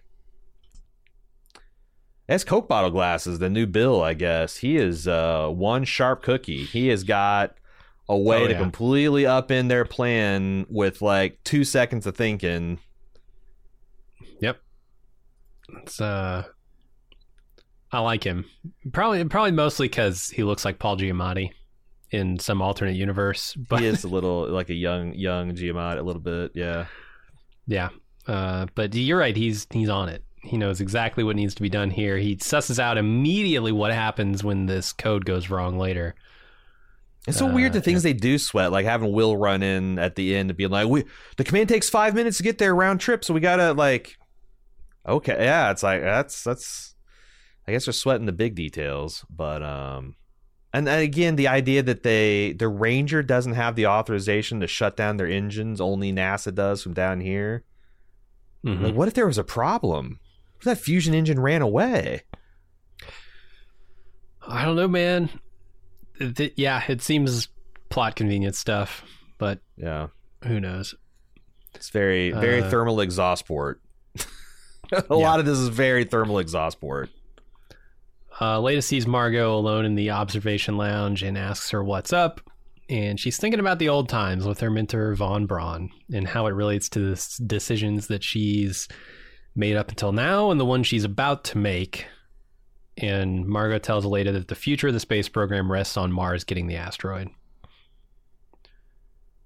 Um, I love this part so much. I wish it was within a better season and a better episode because I thought this stuff in isolation just worked so beautifully. The culmination of the Von Braun stuff, Margot's, you know, mistakes and and uh her idealism, her it's not patriotism, her what what's like what would be nationalism but for space? it, yeah, Space I don't know. spacealism Mhm. s- s- you know, space supremacy. I, I don't na- know what it is. NASA-ism?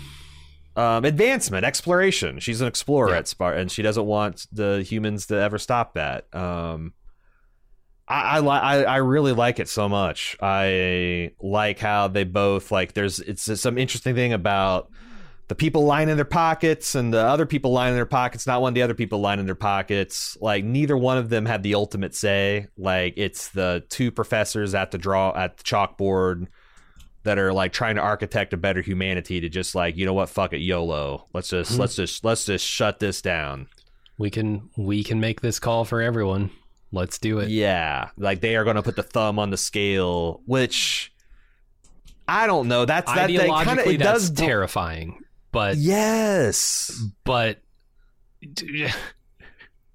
but in this scenario, like it's always a matter of of what is the specific thing we're talking about, and how do you feel about it, right?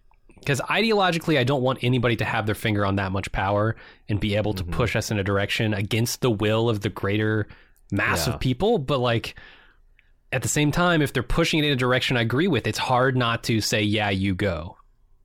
It also is a little ahistorical because, like, it's you know, it, it breaks down the American Revolution analogy in that you know, not any one person or any two people did that thing. It, it took, and Oh, like sure, you know, yeah. George Washington hadn't stepped forward, there'd been any number of five generals that probably would have done the job, and we'd talk about how great they were. But then I think of like there are some times like I think of like you know like when Yeltsin got the 3 a.m. call about like there's been a nuclear launch and he's just and, like we need to massively retaliate. And he's like this is fucking crazy. We're at uh, we're at peace. There's been nothing on the boards. Like let's just and you know and and Kennedy and Khrushchev you know ref, you know going toe to toe eye to eye but not actually nuking each other. Sometimes it does come down to one or two people. Mhm. They're usually not mid-level engineers in a space program. Yeah, you usually don't have that much power um, in those positions. Yeah. And I don't know. Uh, like I said, it's a complicated thing. I'm torn, and and if this if this season has succeeded in any way, I think it's in that way. Um, Yeah. And it, it seems like that's what they were going for, and so I that that's probably the saving grace of this season is they they pointed out to the billboard and they said that's where we're hitting the ball, and you know maybe they corked their bat, but they hit the ball out there uh, Mm. For did. sure. And and I I felt it I, I felt it connect. I it made a lot of sense. It uh, in the end, like the overall place where we ended up, I, I think it worked. It's just there was a lot of rough road. Yeah, and I feel like if you and I say it worked, and we are very inclined to go with what this show, like we are in the tank for this show. Like ever since we were little boys, this is the kind of shit that we've been into.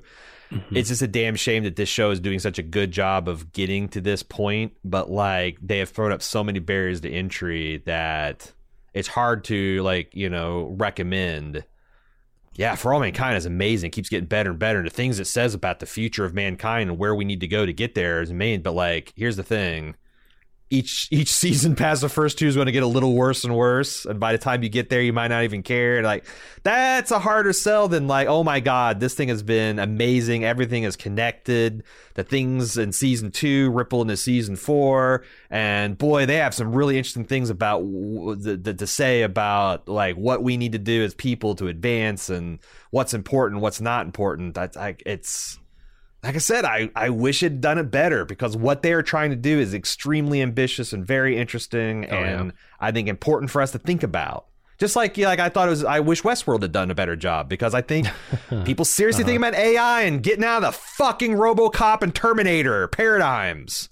Like killer robot. That's like like mm-hmm. like that would be so to, to talk about AI and like before we actually have to in a way that we could that stuff is valuable. This art stuff is valuable. I just wish these yeah Westworld and For All Mankind had, had done it a little little better, and look, man, For All can, Mankind was doing it up until this season, so maybe well, maybe this is just thing. a sidestep. I can. I, I'm I'm less hesitant to recommend For All Mankind to people than let's say Star Trek: The Next Generation, mm-hmm. because For All Mankind starts off d- d- fully loaded. Like th- yes. there is nothing I would complain about about the first season. Uh, you can't say that about Star Trek: The Next Generation. You can't say that about yes. most shows. Like yeah. the firm footing that this show started off on is kind of remarkable. And you know, when you say, "Oh, it gets worse every season beyond two, I'm like, okay, maybe, but not appreciably. Like this is the first season where I feel like it, there's been an appreciable drop in quality of storytelling.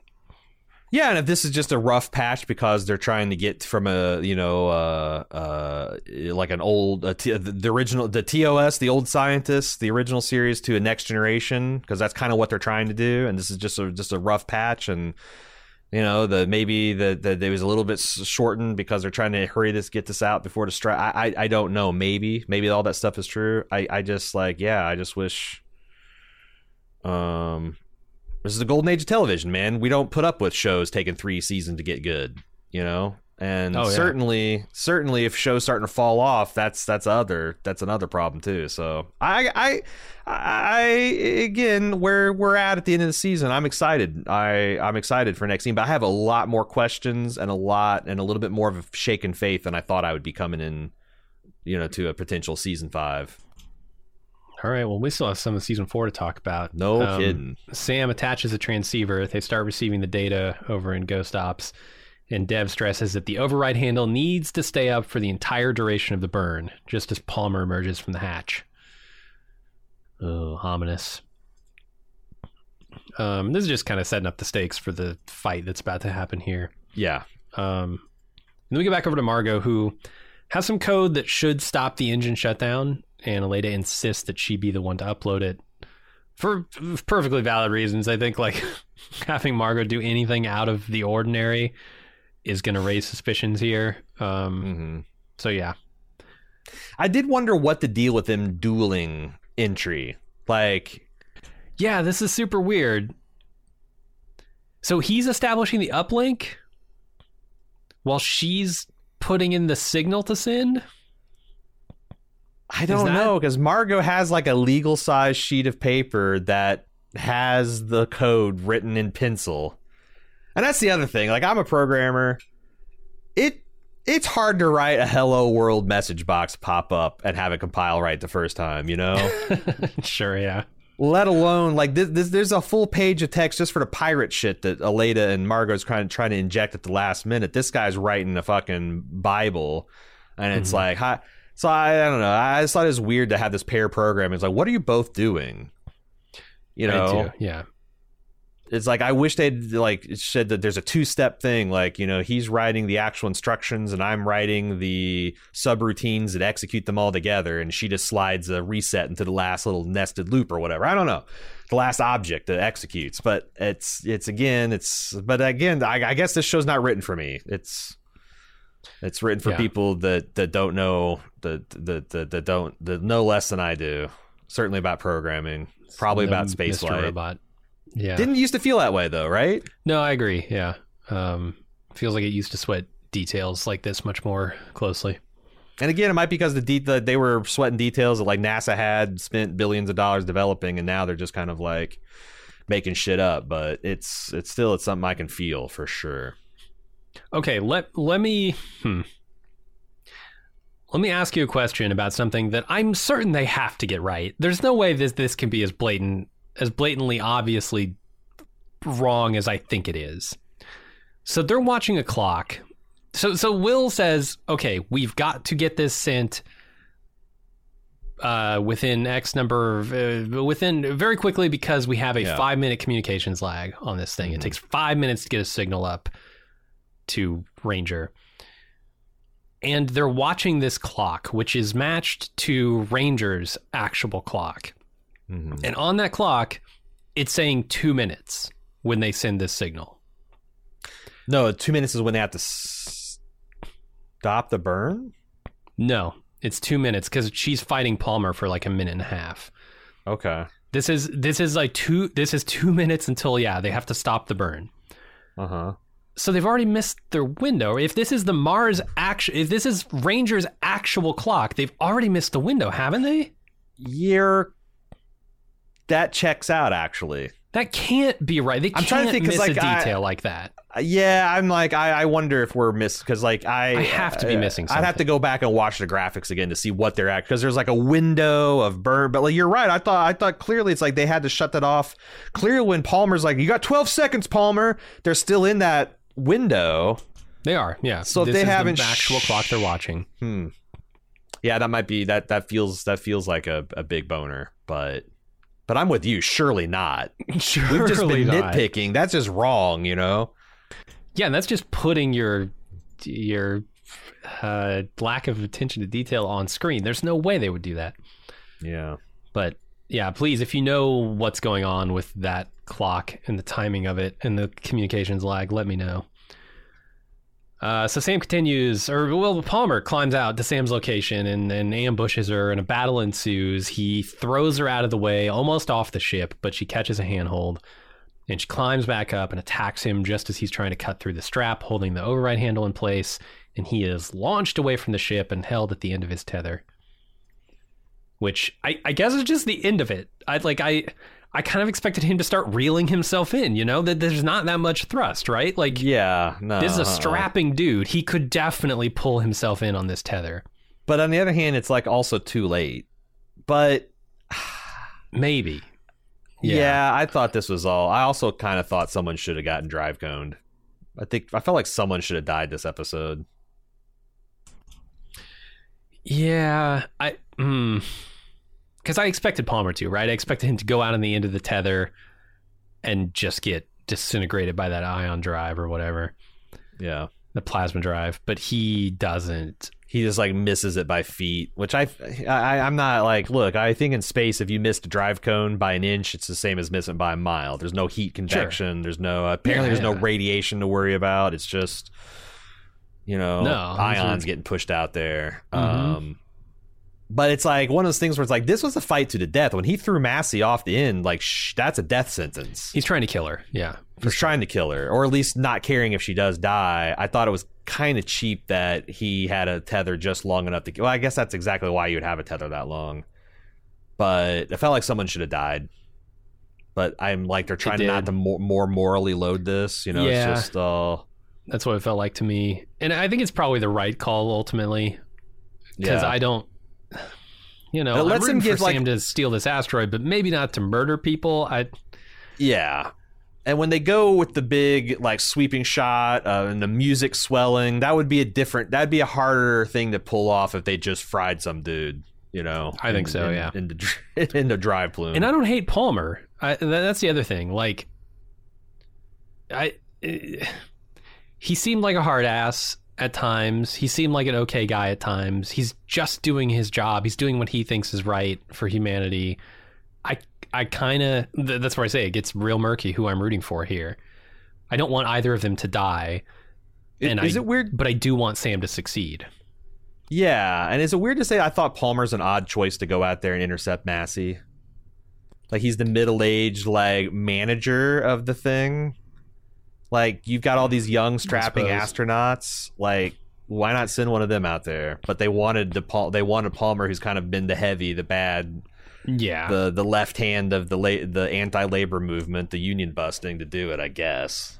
and look, man, if there's a super dangerous job to be done, hmm it feels like the the higher up should take a little bit of that responsibility. Maybe don't send a peon out there to do this incredibly dangerous thing. Maybe take a little man's 50 and responsibility on overweight. yourself.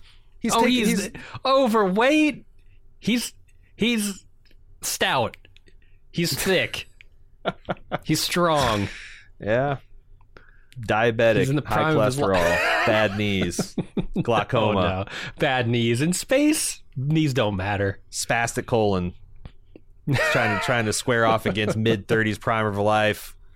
Hard charging astronaut Mass Sam Massey. I don't know. She's already killed one guy, hasn't she? Has she? No, I don't think that was her. That was uh, what's her name? Who I've forgotten that Ed was falling in love with. Uh, Oh, Svetlana. yeah, Svetlana. Yeah. I always confuse them. Uh, all right, Ed's team celebrates their victory, whereas Danielle's team and NASA all sit in stunned silence as the asteroid moves into Mars orbit. The Paul Giamatti looking guy realizes that somebody tampered with the code, and Irina immediately accuses Aleida, but Margot's there to claim that she did it, which is a pretty good scapegoat, and it's not entirely untrue. It's not entirely untrue, but I feel like an investigation is going to reveal that Aleida was like, "Come on, this like you, you could pull something in mission control." Uh, Mm-hmm. Well, maybe she Yeah. just, you know, I got the, I typed in the code I got. It was too fast for me to think about what I was typing. yeah, I like Margot gave me this code. I trusted her Yeah. to, you know, and yeah, I, I guess uh, she she plays the the patsy, but uh, Totally. yeah, I don't know. The FBI is gonna gonna gonna deprive him of oxygen and pump him full of CO two and see what happens. I guess. Uh huh. It, it was just so delicious though when Margot's like, "No, I did it." Irina. Yeah, it look, look me in the eye here. Your pet snake just bit you. You Right. get what you deserve. Uh, Right. Yeah, I love that moment. consequences. It's a toothless thing because um, I don't buy the Russians pulling the diplomatic immunity. Why the fuck would they let Margot be in American custody? Like you saw how hard they fought to punish Svetlana. Yeah. Like I, I understand that like the bullfinch has no. Maybe that's what they're telling me that the bullfinch has no political power. That she's mm-hmm. already you know persona non grata as soon as she fails this important mission and russia's like i am we want to be you know that that, that president k whatever his name is Yeah. wants to be just completely done with this whole thing and move on save fate so they just like don't care about margot but I you're thought right. that's that's they're letting her off the hook, man. I'd much rather be in U.S. custody than Russian custody for fuck. I mean, t- Yes. yeah, ten times out of ten, and ten times on Sunday. It's yeah, it's crazy. I'm with you. I was like, oh, Margaret got off easy here. Um, so we get a news report on the status of Goldilocks going into Mars orbit, and there's an emergency meeting of the M7 called. Uh, that's all kind of just news stories, and then we see Danielle, who sees Bishop unloading a whole bunch of weapons to go raid the North Korean module, and she tries to stop it, but he doesn't acknowledge her orders because he's got orders from higher up. Um, this is where, I mean, Danielle's just fully lost control of the space. I do wonder what consequences there's going to be for Danielle. Probably not much. I mean, yeah, how could you possibly pin something on her? Like she had no knowledge. Like this is stuff the Yeah. CIA and the KGB were doing on their own. Like I think if I anyone don't think comes she'll out, be called in to lead the next uh, Mars mission, but and you know what, throw me in that briar patch. Uh-huh. She says, "I yeah, I do. Yeah, I I she's like good, blacklist me. Don't ever get me. Don't ever get me out of Earth's orbit. I just want to Yeah. retire with my grandbabies I'm just a grandma and watch now. Star Trek. Yeah. Yep. Apparently, they only have three three series to get through, though. Did you catch this? Oh yeah, we're gonna talk. We got. We're gonna talk about that in feedback. All right, cool. I've, I've Um, got some answers. Me too. Me too. Uh, so the Russian spy continues beating Gerardo and Miles when Ilya and his ass beaters break in and beat the shit out of him, rescuing Gerardo and Miles. Uh, this is where things start to get really exciting. Like as soon as Miles was like, you know what?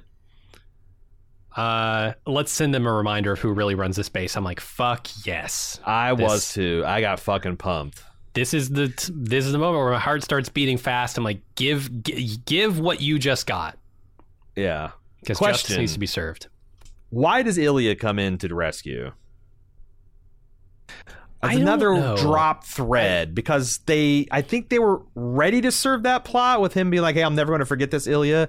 They needed him to do something for Ilya, nice of his own free will, for Ilya to feel like him running into the to to, to rescue would be something believable. Or a conversation with him and Sam, maybe that's just like, nah, I don't hold it against Miles. Is this is just this just is the business. game? Yeah, this is the business. And I was getting too old for it. Yeah, something. But it's like as it is, it just feels like another kind of misconnection where I want to go with it. There's nothing that says I couldn't, but like it'd be nice for you guys to actually make that connection. yeah, I'm with you. Um, I mean, I, I was like, well, I thought you always say uh, show don't tell, A.Ron. Yes, but you got to do one or the other. you You can't show me, tell me, but you can't not show, not tell, and you know that's that's not good storytelling either. Mm-hmm. Uh, yeah, so Ed sees the, the goon squad coming, and like I said, Ilya gets word. Uh, and Miles decides to send them a reminder of who really runs the base. All of the Helios workers make their way to the North Korean module. A riot breaks out. Danielle goes down there to stop it, but her and Ed end up kind of caught up in it too. And the guy who stole the gun earlier decides now's the time to whip it out. And he gets attacked. The gun goes off and it hits Danielle in the chest. Um, and then they they take Danielle to the med bay where uh, they're going to operate on her, but it's not looking good. dude uh i love lee ordering his men to protect our territory and they're like all like they don't understand what's going on but yeah they can they can definitely mix it up with the americans trying to bully their way into their territory. Miles fucked up bishop so bad with that lead pipe martian deal that i couldn't believe that he was breathing. I thought that was like a lethal blow like Mm-hmm. you know, it just looks like he like hits him with a titanium hammer and and and Yeah, nothing. right to the temple. and you know what's funny is like I I've I said this many times. Like I just got done watching The Gilded Age on HBO. And it's about you know this kind of robber baron era of, of organized labor starting to you know unite against the conglomerates and fight for the things that we take for granted: weekends, eight-hour work weeks, overtime, sick pay. Um, and I know this was set in the corridors of Mars and not like in the streets of New York and Philadelphia, but it's ex- like seeing peop this this fight is exactly the same. Like people had to fight and bleed for the things that we take for granted today, and I don't know. I thought it was really interesting that I think I wonder like if if we have to go through another period of that, and you know, uh, in, in, in the decades to come, like what will we think about this in in the 21st century? But it looked exactly like every other labor riot I've ever seen. You know, it's people Mhm. just like just just desperate scuffling, blood, teeth flying everywhere. Yeah, I'm I'm really hopeful that all the uh, mechanisms that we've developed for checks and balances and giving people more power over their lives will uh, hold up over the coming turmoil. But there's a lot of turmoil coming. Yeah, Um, a lot, a lot of people tearing out those systems, those safety valves too, which is kind of scary. But yeah, but I uh, look at it and I'm like, are we better or worse off than we were uh, a hundred years ago with this stuff? Well, there's a hell of a lot more mechanisms in place, right, for people to express their their desires and power. Hey, And yeah, we're we're doing better. Um, so hopefully the next thing that the next round of this stuff that has to happen will not be as violent and bloody. Um, it'll be a little more civilized and just as effective. Like Mulder says, I'm I'm uh, I, want to believe. Um, I did think it's interesting because like there's like when the gun goes off, I'm like, well, there's one of two things are going to happen. This is going to sober everyone right the fuck up, or this is going to really kick off the blood. Like you know, it's like oh my god, they're killing Yeah. people now. It's going to and and probably through the force of will of Ed and like it, you know, like Ed just like just just clears a path. Like get the hell out of my way. I got to get Danny to the sick bay. And like I mm-hmm. said, I don't. I, I still don't. I don't still think Ed ever respected Danielle as a fellow astronaut. Like I still think he thought she was a diversity hire and all the like. I think he saw some ugly stuff, but he does clearly care about her like on a friend level and doesn't want to see her die, and is ready to completely set aside the asteroid, everything else, just to get her to safe. And I. Because you know we talked. That's all we talked about next week. Last week is how like the writing's on the wall. Danielle's to die. I was already waterworking, and I. What did you think about that long shot in the hallway where they're like going and seeing everybody shocked, looking at everybody, you know, uh, working on Danny, and they linger on the CIA goon, and then they linger on Miles. Like, I viscerally didn't like that scene. I think I liked it. I I was I I wasn't feeling that scene as much as I was thinking about that scene while it was happening. I'm like, what are they hmm. trying to tell me here? And it was more of an intellectual exercise than I what I feel like it should have been, which is Yes. me feeling and understanding it intuitively. But I, but while I was thinking about it, I'm like, oh yeah, th- no, this what they're trying to do here is effective. It's working. Which t- to me, what they're trying to do there is show like all of these people with all of these competing ideas on what needs to happen. Uh, what what what is what is their goal? You know, sometimes they're at odds, sometimes they're not, and here we are. that We've gotten to this place, and it's a moment of sobriety. Yeah. I just wish that we could have spent a little bit more time with Ed and Danny and like deal, you know, like because that's the people I care about, you know. Ed, Danny, and Kelly are in that room, and and I guess uh, uh, Dimitri. But it's like we were pulled out of that. Like I was rushed out of that room, and then I'm standing with a bunch of strangers in the hallway. Is what it felt like to me. And it's like the the weird like lingering on the CIA guys. Like what the hell was that? But but you're right. I felt like they were trying to do something rather than just like let us have that moment. But also, it, it I I was a, a little bit mollified when it turns out that good Danny didn't die.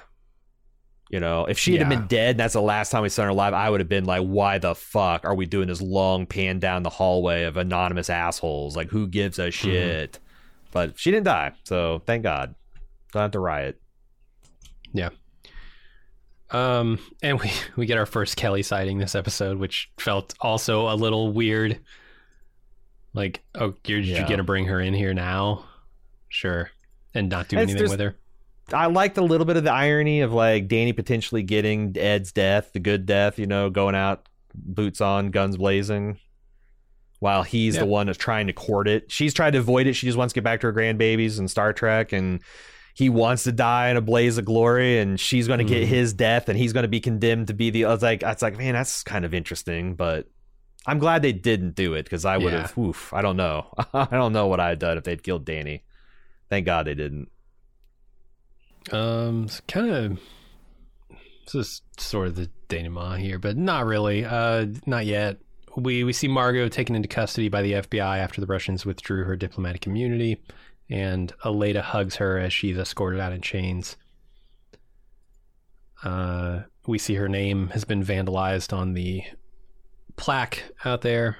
Um, I I really like this scene. I think if this is going to be the bookend for Aleida and Margot, it's kind of perfect. And like I said, it pairs with you know the the sort of hands off nature of these characters dealing with difficult emotional uh, baggage.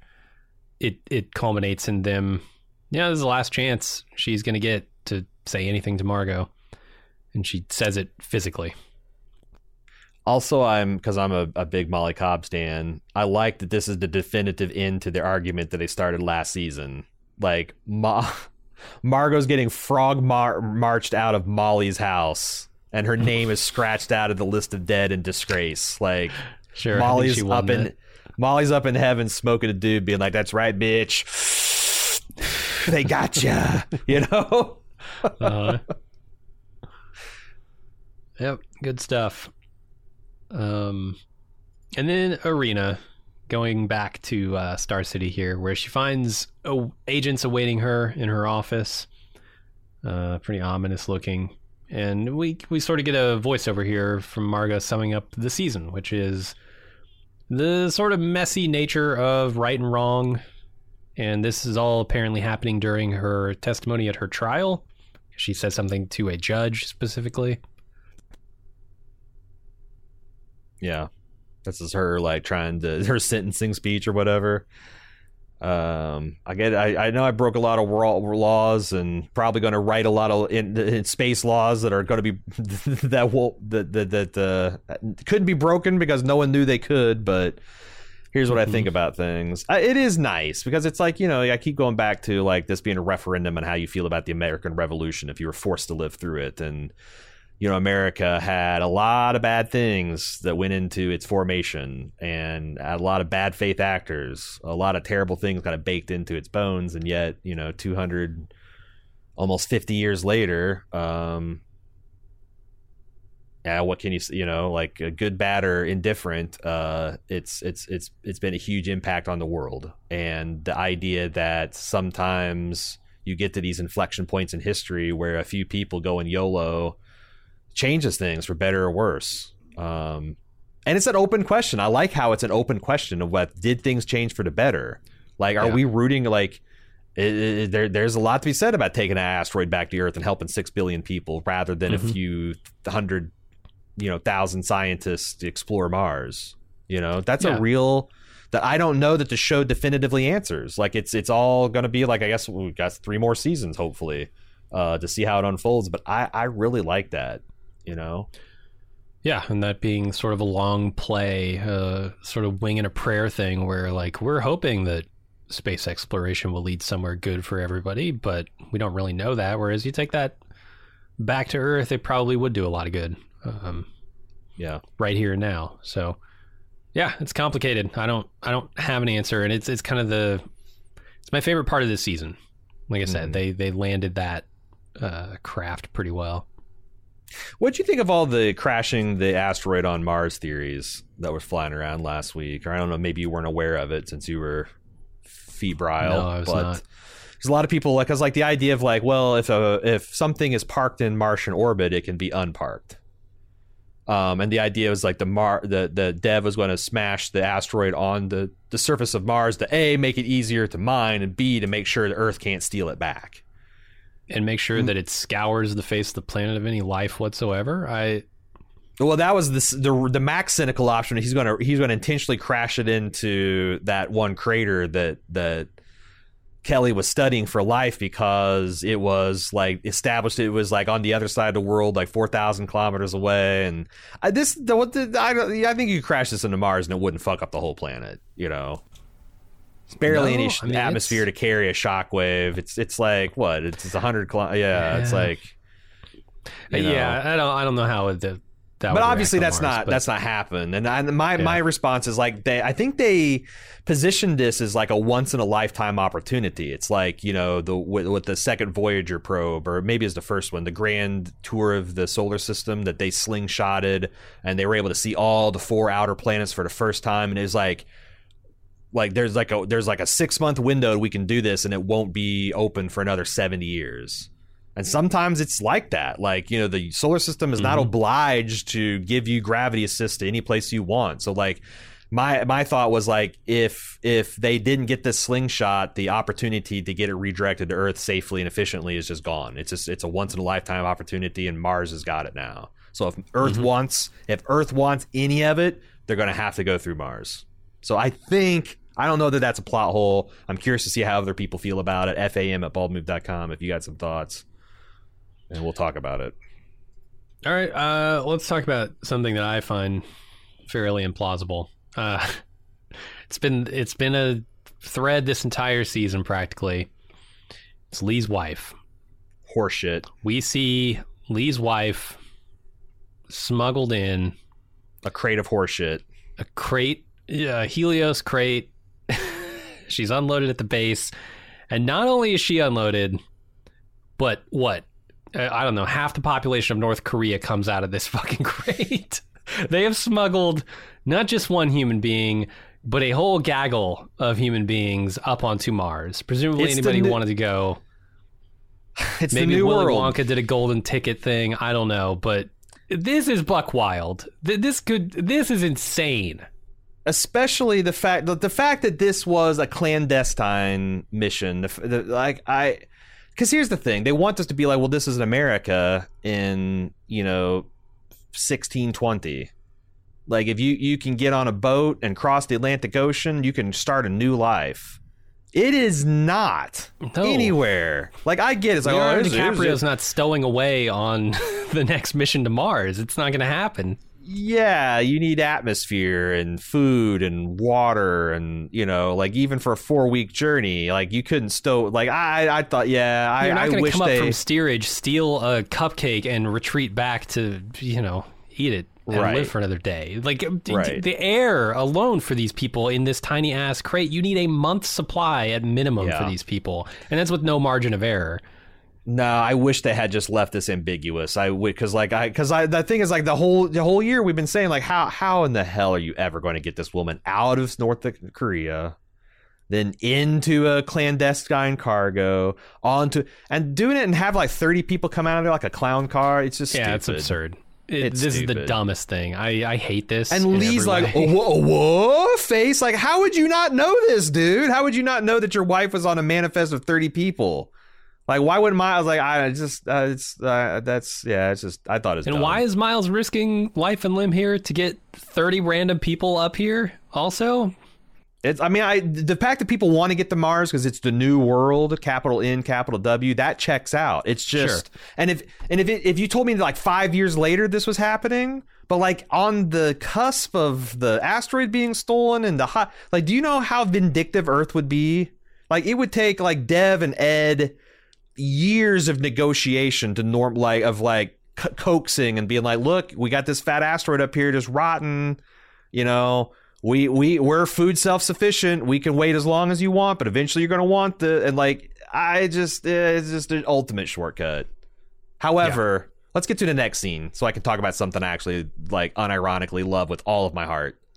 Danielle makes it back to Earth alive and gets to see her granddaughter. Dude, I almost bla- I was crying so hard the first time I saw this. Like I saw Danny in the wheelchair, instantly started sobbing. She smiles and gets up from the chair. She's not paralyzed or nothing. I'm sobbing harder. She sees her grandbaby just ugly crying. I, I I can't even see the screen. Uh, I had to rewind, and this is this fucked up thing. I, I couldn't see or hear what was going on, so I rewound it to see what I missed, and I'm like, oh my god, she's she's crying and she's worse. laughing because she. I this destroyed me, dude. This Wow. this is like the crying equivalent of like when you're throwing up and you've like thrown up like so many times you can't and you're just dry heaving. That's what my tear Dry ducts were doing. I was like, oh my god, because I was convinced she was dead. So when Yeah, she was like fine and reunited with her beautiful family and they're all smiling, they're- I do Yeah. really love the. It's not necessarily a fake out, but I love the idea that like, okay, we're gonna wheel these asteroids. She's been on Mars. Uh, her muscles are atrophying for months at a time here. Let's wheel her to where she needs to be. I didn't even think of but then you're yeah. like, oh no, she's been paralyzed, or she's gonna have some diminished quality of life now. And then she stands up, and you're like, oh, that makes sense. Yes. Yeah, I, I I was so happy on the first time through. I just felt like my heart was going to burst that she survived this fucking season. you know, Yeah, I did not want her to die on Mars. she No, didn't I want to die on Mars, so I I, didn't want her to.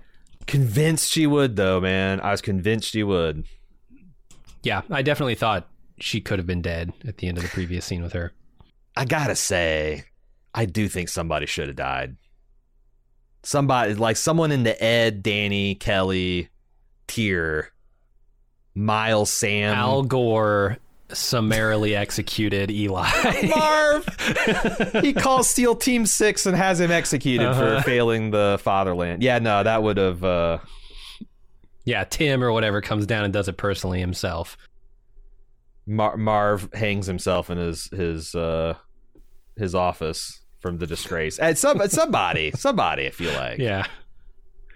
Yeah, I don't know.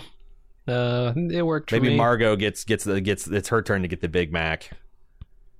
Yep, Something. could be shanked in her cell. I don't know. Uh, Dev drinks in the view from his new home, uh, up on Mars. The edge of this massive crater. This crater's big on Mars. Didn't realize. Mhm. Huge. Uh, and it's 2012 now, and mining is just in full swing at Kuznetsov Station. Kuz got his own station. He does. What a what a fucking Chad. I really I, I didn't know this song by name, but I like it. It's like it definitely they say they do a really good job of like defining the era with not like something you would just like oh that's you know that's that's that's the song of the era, but it kind of captures the feel. It's uh Midnight City by M83. Oh, They're like okay. a they're like a French techno band or something. yeah. Um, I don't. I'm very familiar with the song. I'm not at all familiar with the name. Same, same. But I, I thought it was a perfect, you know, another one of those perfect throwing the ball ten years into the future. And like I said, I'm I'm I saw that Kuzn- Kuznetsov station, and I'm like I'm in for another season. But Mhm. I'm speaking directly to Matt Wolpert and Ben Nedivi here. Guys, tighten the shit up. You guys, this is not. You have spoiled us in terms of characters and plotting and pul and and it, it, it pounds our pulse. It gets us all excited, hot and bothered. This is not good enough. This is not up to your guys' standards. Uh, yeah, I don't know what went wrong. I don't know what got away from you, but if this is going to be a successful enterprise USS NCC class, you got to get this shit tightened down. We can't have nacelles falling off, okay? for sure. Yeah, I want to see a return to form next season. Yeah. Uh, but that's the end of this one. Uh, well, we have a lot of feedback. Okay, what are we gonna do should with that? we should we get to that now? That sounds good to me. All right, uh, send us feedback. Uh, we'll probably do a season review uh, uh, wrap up, I imagine, unless there's just like crickets from feedback. But I don't think that's going to be the case. We'll see. We'll be back right after this spacewalk.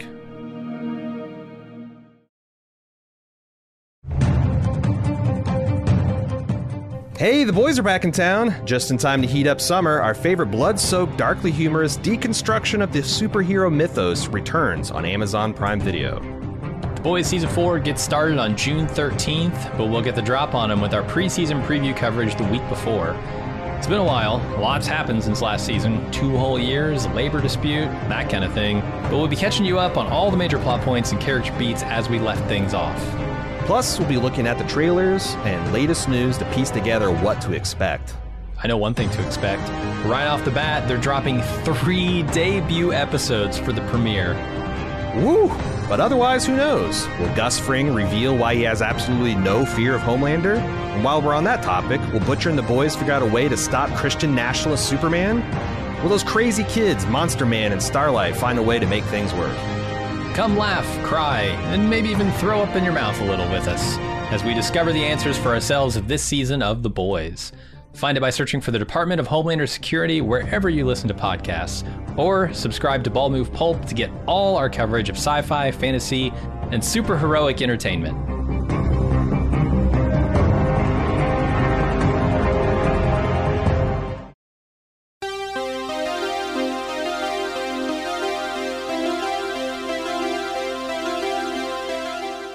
We're about 10 weeks out from House of the Dragon Season 2, and it's time to prepare for war. Which in our case means, well, watching a lot of Hot D and reading a lot of Fire and Blood. Each week between now and June 16th, Maester Anthony and his co host Steve are hosting a watch of each episode of Hot D Season 1. And then me and Jim are going to host a discussion of the differences between the events on that episode and how they're recounted in George R. R. Martin's historical tome, Fire and Blood. That's right, I've resorted to reading dragon books. God help us all. We'll see if my fresh eyes add any new insights or predictions into season two. Arm yourselves with all the lore you can for the battles ahead. House of the Dragon returns June 16th, but we've got you covered until then. Check out all of our upcoming Hot D coverage on the Hot D feed or on Bald Move Pulp, available wherever you listen to podcasts.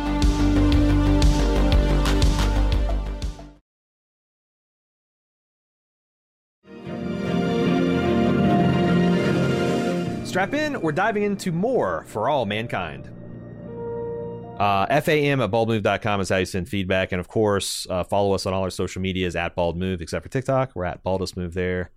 And uh, if you like what we've done throughout the season, uh, which is try to be honest fans of the television that we love, uh, and that we can share our passions with you, uh, we would love to have your support. Support.baldmove.com is how you can get extra bonus content and ad free feeds. Who doesn't want that? And you keep Bald Move moving baldly. Uh, Jim, you want to take this first one? Uh, sure. Jack P writes in says, "How has the substation office not been discovered yet?" Ah, yes, man after my own heart here. Uh, they keep ransacking the poor working folks' quarters without even thinking to search the sublevels. They already know that the black market deals happened down there and that a bar was being operated for a long time. How do you not immediately search every square inch of the pressurized area of the station? How do you have cameras down there in the first? How do you not have cameras down there in the first place? Why are you not, or why are you interrogating and beating Miles' ass before even checking down there? Feels like a plot hole. Not the first of the season, certainly. Still enjoying though. Hope for a nice, clean heist. Welcome back uh, from the holidays, and feel better soon, Jim. Thank you. I do feel better, not 100%, but better. I'm glad to have you back, and also, you know, special special thanks to uh, B. Michael for uh, helping helping us uh, break it down last week in, mm-hmm. in Jim's absence. But I, am glad you're back too. Obviously, yeah, we wondered the same thing. This is another. This is for these sure. are things that need to be tightened down next episode because uh, this is something that's not really on my radar and still till like B brought it up last week and the you know Jack here brought it up but like yeah it it does like with the timeline that we had where it's months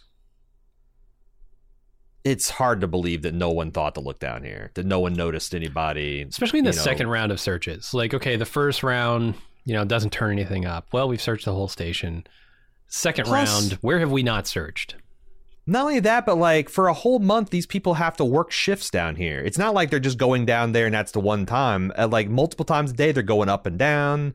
They're moving food and supplies down there. Like it's hard to believe that in this one central elevator that no one ever noticed something unusual going on. I, I did find it funny when Miles is about to go in there to the elevator to mm-hmm. you know get to the fourth floor or whatever and one of the workers comes in and he has to do like an about face and pretending he's reading something yeah. So he can be the only one in the elevator. Yeah, I like it. Imagine all the dudes that are loading like the go stop stuff. And they just got plot like they're like, oh, let me hold the door for. Oh no, no, we'll take the next one. There is not a next one. There's only one elevator in this whole fucking base. Oh, it'll be fun. like nothing weird in a high security checkpoint atmosphere where you got to show papers to go from the mess to your hall. Yeah, it's you're onto something there, Jack. Let's move on to an actual murderous bear who says they've been loving the coverage this season. I still love the show, but damn, it sure does feel like this season has been committing so many unforced errors with their lack of focus on details or hand waving certain things away. At first, I thought A.Ron in particular is being too harsh, but nah, the whole time Margot and Sergey were chatting about Aleida's dining room table, not exactly quietly, I might add, about defecting Brazil, I was waiting uh, for a cut to Aleda hearing this. It does feel like she's warming up to Margot slightly since she's been helping her with Sergey, but what if hearing this sets her off and she talks? A lot of people are wondering if Margot or Aleida or both had it in for Sergey. It doesn't seem like it. He says, I also laughed when Margot told Sergey she can't just run off because she's watched 24 7. I could also hear Jim in the background screaming, Well, how did you go to di- the diner then, Margot? yeah. See, they, the, the, the Marine and the KGB oh. spook only follow her closely when she's inside the NASA building. You know, outside, yeah. it's like, you know, like, uh, you're, you're on your own recognizance. Also, it's also insane. Can I point out one thing that is absolutely. Do it. It kills me. And as, as people who film things for a living, maybe more detail should be paid. They know this. They know this fact. What happens when it gets dark outside and you turn a light on in your living room? Do you think people can see you? Yes. What do you do when you don't want people to see you in that state? You close the fucking blinds, right? Yes. They have they are sitting in the dining room of Aleida's house, blinds open. Like just full window open and they're like totally secure in the fact that no one can see them with the fucking lights on. The blinds Hey, are open hey. in other rooms. Like, the, the- ah, it kills me. Close the blinds at night if you don't want people seeing you. He parked two blocks away and cut through a neighbor's backyard. All right. Yeah, only to completely fuck up the subterfuge when he sits in front of this window. Ironclad spycraft. So stupid. So stupid. you cannot leave the blinds open at night and expect people not to see you. Murder Bear says also another insane thing. It's insane Sergey just left his wife and job on a whim, and there have been zero mentions of that since. So now she gets to find out He's he killed himself. He killed himself in a random Texas motel Yep. eating a catched up Big Mac. He says faux Margot deserved better. I agree. Like you She's think of it from her complex. perspective, this is insane. hmm Well, th- this is a man who couldn't stand being around me. He ran away. He thought he was going to live a different life, apparently, and then he killed himself because he realized it was all too much. Yeah. Yeah. Yeah. No, it's it's crazy. All right, uh, Maxwell writes in says in your coverage of episode 9 Brazil you mentioned the Monroe doctrine and wondered if the Soviets ever operated and assassinated anyone in the Americas. I think you specifically mentioned North and Central America. Most famous example which immediately came to mind was the assassination of Leon Trotsky 1940 at his home in Mexico City by Spanish communist and NKVD, which is pre-KGB agent Ramon Mercader, Mer- Mercader. I didn't do any research on other Soviet assassinations in the Americas, but knowing a bit about the audacious nature of the Soviet Union, I'd be amazed if they hadn't. So I actually looked into this because I'm like, okay. Um, and I guess, yeah, I, I found an article that kind of broke down all the Soviet uh, assassinations that we know of, again, that we know of. And it is rare, but the Soviets did assassinate political targets. Uh, they did it in New York City back in 1937. Uh, as he mentioned, Mexico City in 1940. Washington, D.C., of all places, in 1941. Uh, it does seem like these were all confined to like the Stalin era, you know, in like a time when the U.S.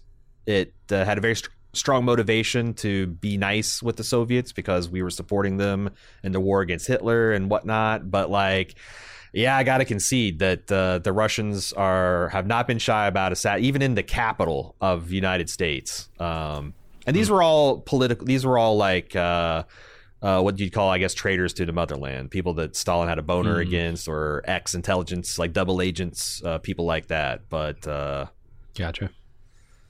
yeah, Uh, Maxwell continues here. He says the other feedback I had was about you guys repeatedly saying that Kuz was the Soviet cosmonaut commander for the Apollo Soyuz mission. Uh, this is incorrect. The marvelously mustachioed Stephen Alexeyev was the Soviet commander for Apollo Soyuz. Uh, unless I'm mistaken, which is not entirely impossible, the first time Danielle met Kuz was after the Soviets blew their fusion drive during the race to Mars and had to be rescued. If you recall, there was a great deal of tension as Danielle continued, rightly so, to act as the commander for all on board. Kuz repeatedly reminded her not to give orders to his cosmonauts. I would have sworn on a stack of Bibles a mile high that this Alexeyev was the same guy as Kuz. Because they like Kuz has got the like more of the full beard, and the other guy, like you said, is very mustachioed. But I, I thought they were setting up Danielle and his friendship way back to like season two. I yeah, I just uh, yeah, clearly that was a boner. Yeah. So I appreciate the correction on that. Next is Frank. He says, In your discussion about which original characters would survive into season five, Good, Danny, Ed, and Margot were discussed. Do you overlook President Ellen Wilson? Perhaps she decides to use her post presidency to influence Mars, NASA, national cooperation. Who knows? But she and Pam could be effective in season five. Yeah, I just. Ellen feels like she's definitively put out the pasture. You know? Like I know she's Yeah, young totally. enough that she could still be um uh, uh kind of a vital force. Now. I just I don't know if I if I if I see it. So, but yeah, I mean, egg on my face if I'm wrong. Yeah. Uh, I don't know. Maybe they'll realize they have a shortage of characters we care about and bring one of them back. Uh, we'll see. All right. Josh writes Why would someone buy a Big Mac, get it ready to eat, and then commit suicide before consuming it? That's some sloppy assassin work, if you ask me. Well, have you eaten a Big Mac lately? Yeah, this he he stared into the eyes of the Big Mac. He Mhm. realized this was all he had to look forward to, Yeah. and, and did the inevitable. You stare into the abyss, and the thousand eyes of the abyss with its sesame seeds stare back, and uh, yeah, but but really, it's like I think that's maybe I don't know that, that could be because that's like a big joke about like a Soviet assassination attempts, like oh the guy committed suicide, he shot himself three times in the back of the head, like Mhm. Maybe they're proving a they're doing a point, but yeah, it is funny the guy's so depressed at seeing the Big Mac that he just blew his brains out. Uh, yeah, it didn't look like the photo on the menu. Got- They did give like, him "I enough ketchup expecting crisp lettuce. they didn't give him enough ketchup packets. hmm Or like Margot, Ah. they put other shit on it. Like he lifts it up, he sees the mayonnaise or the the secret sauce on the, The Big Mac, and he's sauce. like, nah, no. Uh, Special Nicole's sauce, special. The special sauce, that's what it is. Nicole says, watching this penultimate episode, I was reminded of the scene earlier this season when Kelly was watching an old video message from Karen, where Karen was talking about how excited she was for the baby and how she thinks Kelly is going to be a great mom. The message was likely sent shortly before her death. I think we're supposed to remember that scene as we watch Danielle send a video message to her son talking about how she can't wait to be home and be a grandma. I think it's likely that Danielle will die, but I really hope they zag here. I know sometimes storytellers resist giving their audience what they want and expect, which can mean not giving their characters what they want or expect. But I don't think it would be a bad thing to let Ed and Danny both get what they want. Ed dying in some foolhardy gambit on Mars, and Danny going home to spend the rest of her life peacefully with her family. They swerved so hard, they zagged so hard that nobody got anything that way they wanted, except for I guess Danny.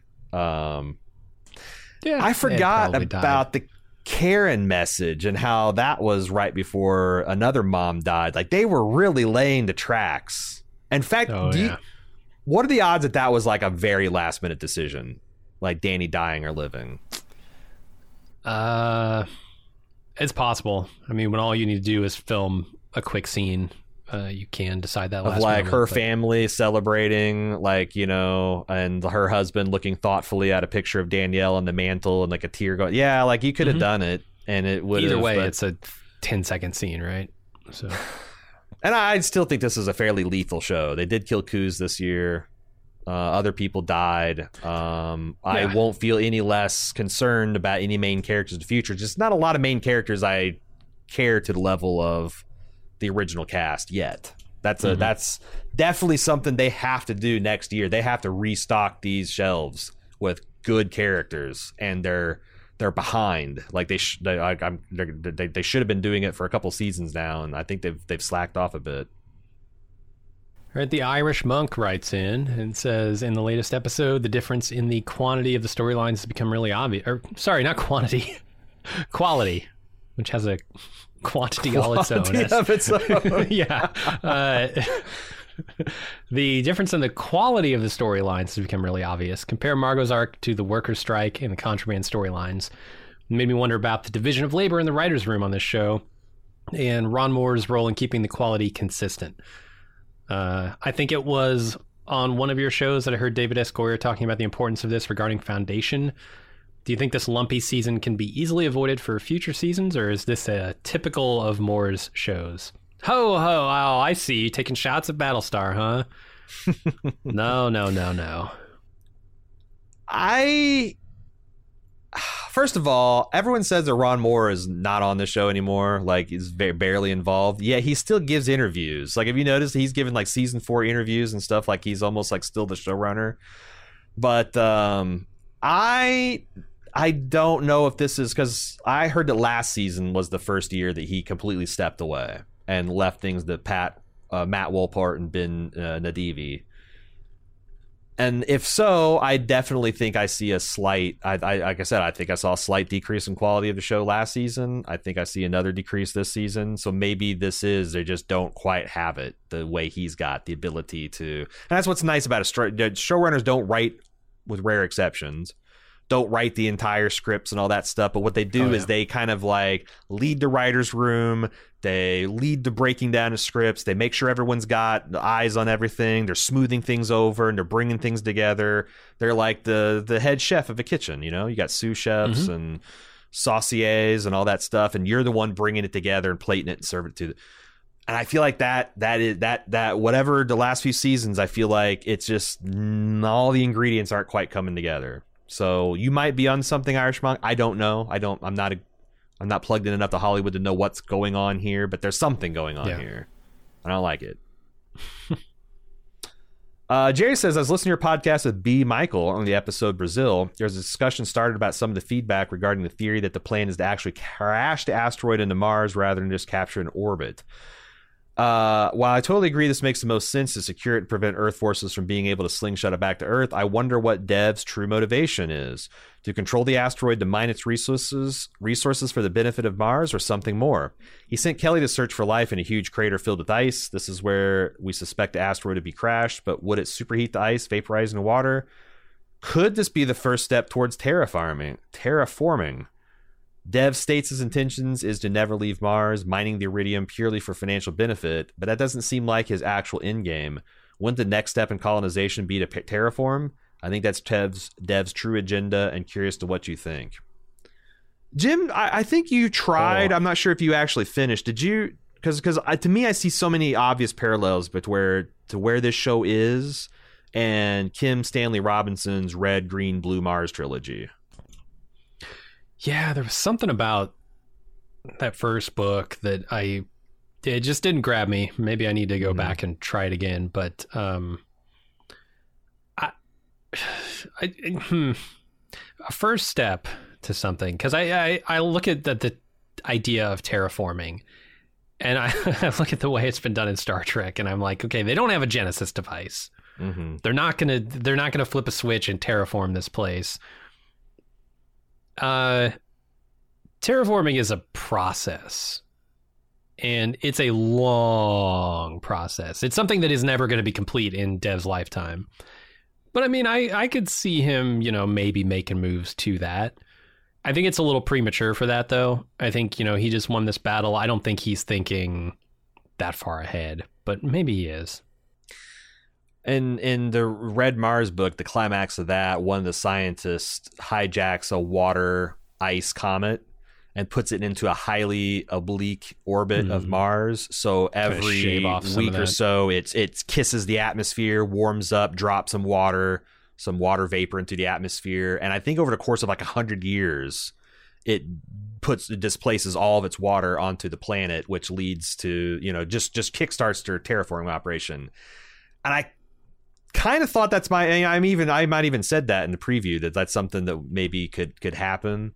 Uh, I think that they, there's they, they'd be remiss if they haven't read you know this trilogy.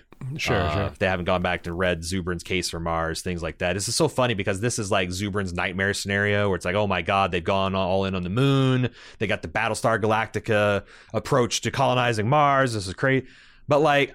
It does seem like they're kind of playing jazz with it because, Hmm. yeah, if this was the Red Mars playbook, they would that he he would have done something terraformy with that asteroid rather than just mining it for iridium. So I do think Dev is a bit of an enigma. I think Dev is still figuring himself out. Like he has found the way, um, snatching Jaws from the victory defeat, finding a way to become that great man that is still serving his own interest and his own vainglory, but also unquestionably moving human progress forward. Um, I'm very curious to see what they do with him moving because he's one. He's like what do you think? His mid 40s, early 50s. He's good for another two, Oh, three yeah, seasons easy. And he's Yeah, like if- the Ben Franklin of Mars. If Ed's George Sure. Washington, he's you know like Ben Franklin, and what Miles is.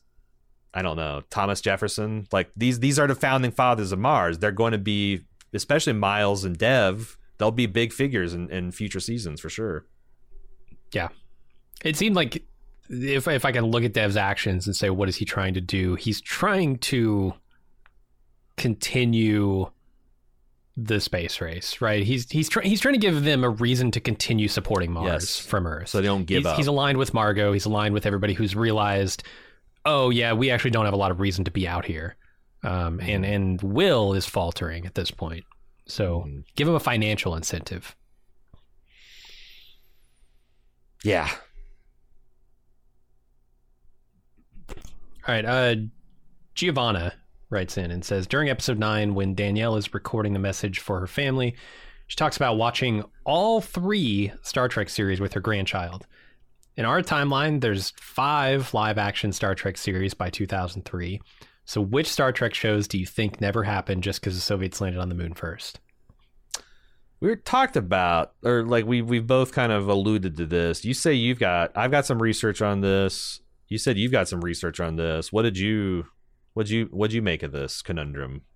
Uh, I read some quotes from Ron Moore that I think you might have mined here too, talking about an undeveloped Star Trek show that was in the works. It was called Star Trek Phase Two, um, and they never ended up doing that. They ended up going with like the motion picture instead, and in in Ron Moore's head, in his idea for this, the canon of this world, they actually never made the motion picture. Instead, they made Star Trek Phase Two, and so Star Trek the original series and Star Trek Phase Two would be two of the four certain series, and there are a couple of other possibilities that the third one could be. Um, I think you can say DS9 and Voyager never got made.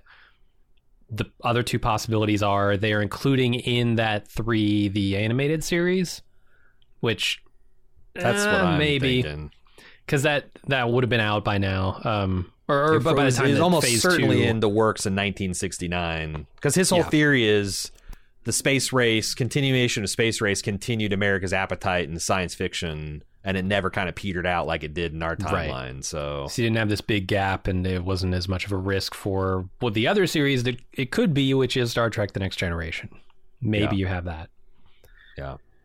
I saw some person get like to Star Trek Enterprise, but it seemed like it was pretty motivated reasoning. But uh, the yeah, the fact Yeah. that they just went because like Phase Two, the all the pre-production and kind of right the went into that went into the motion picture.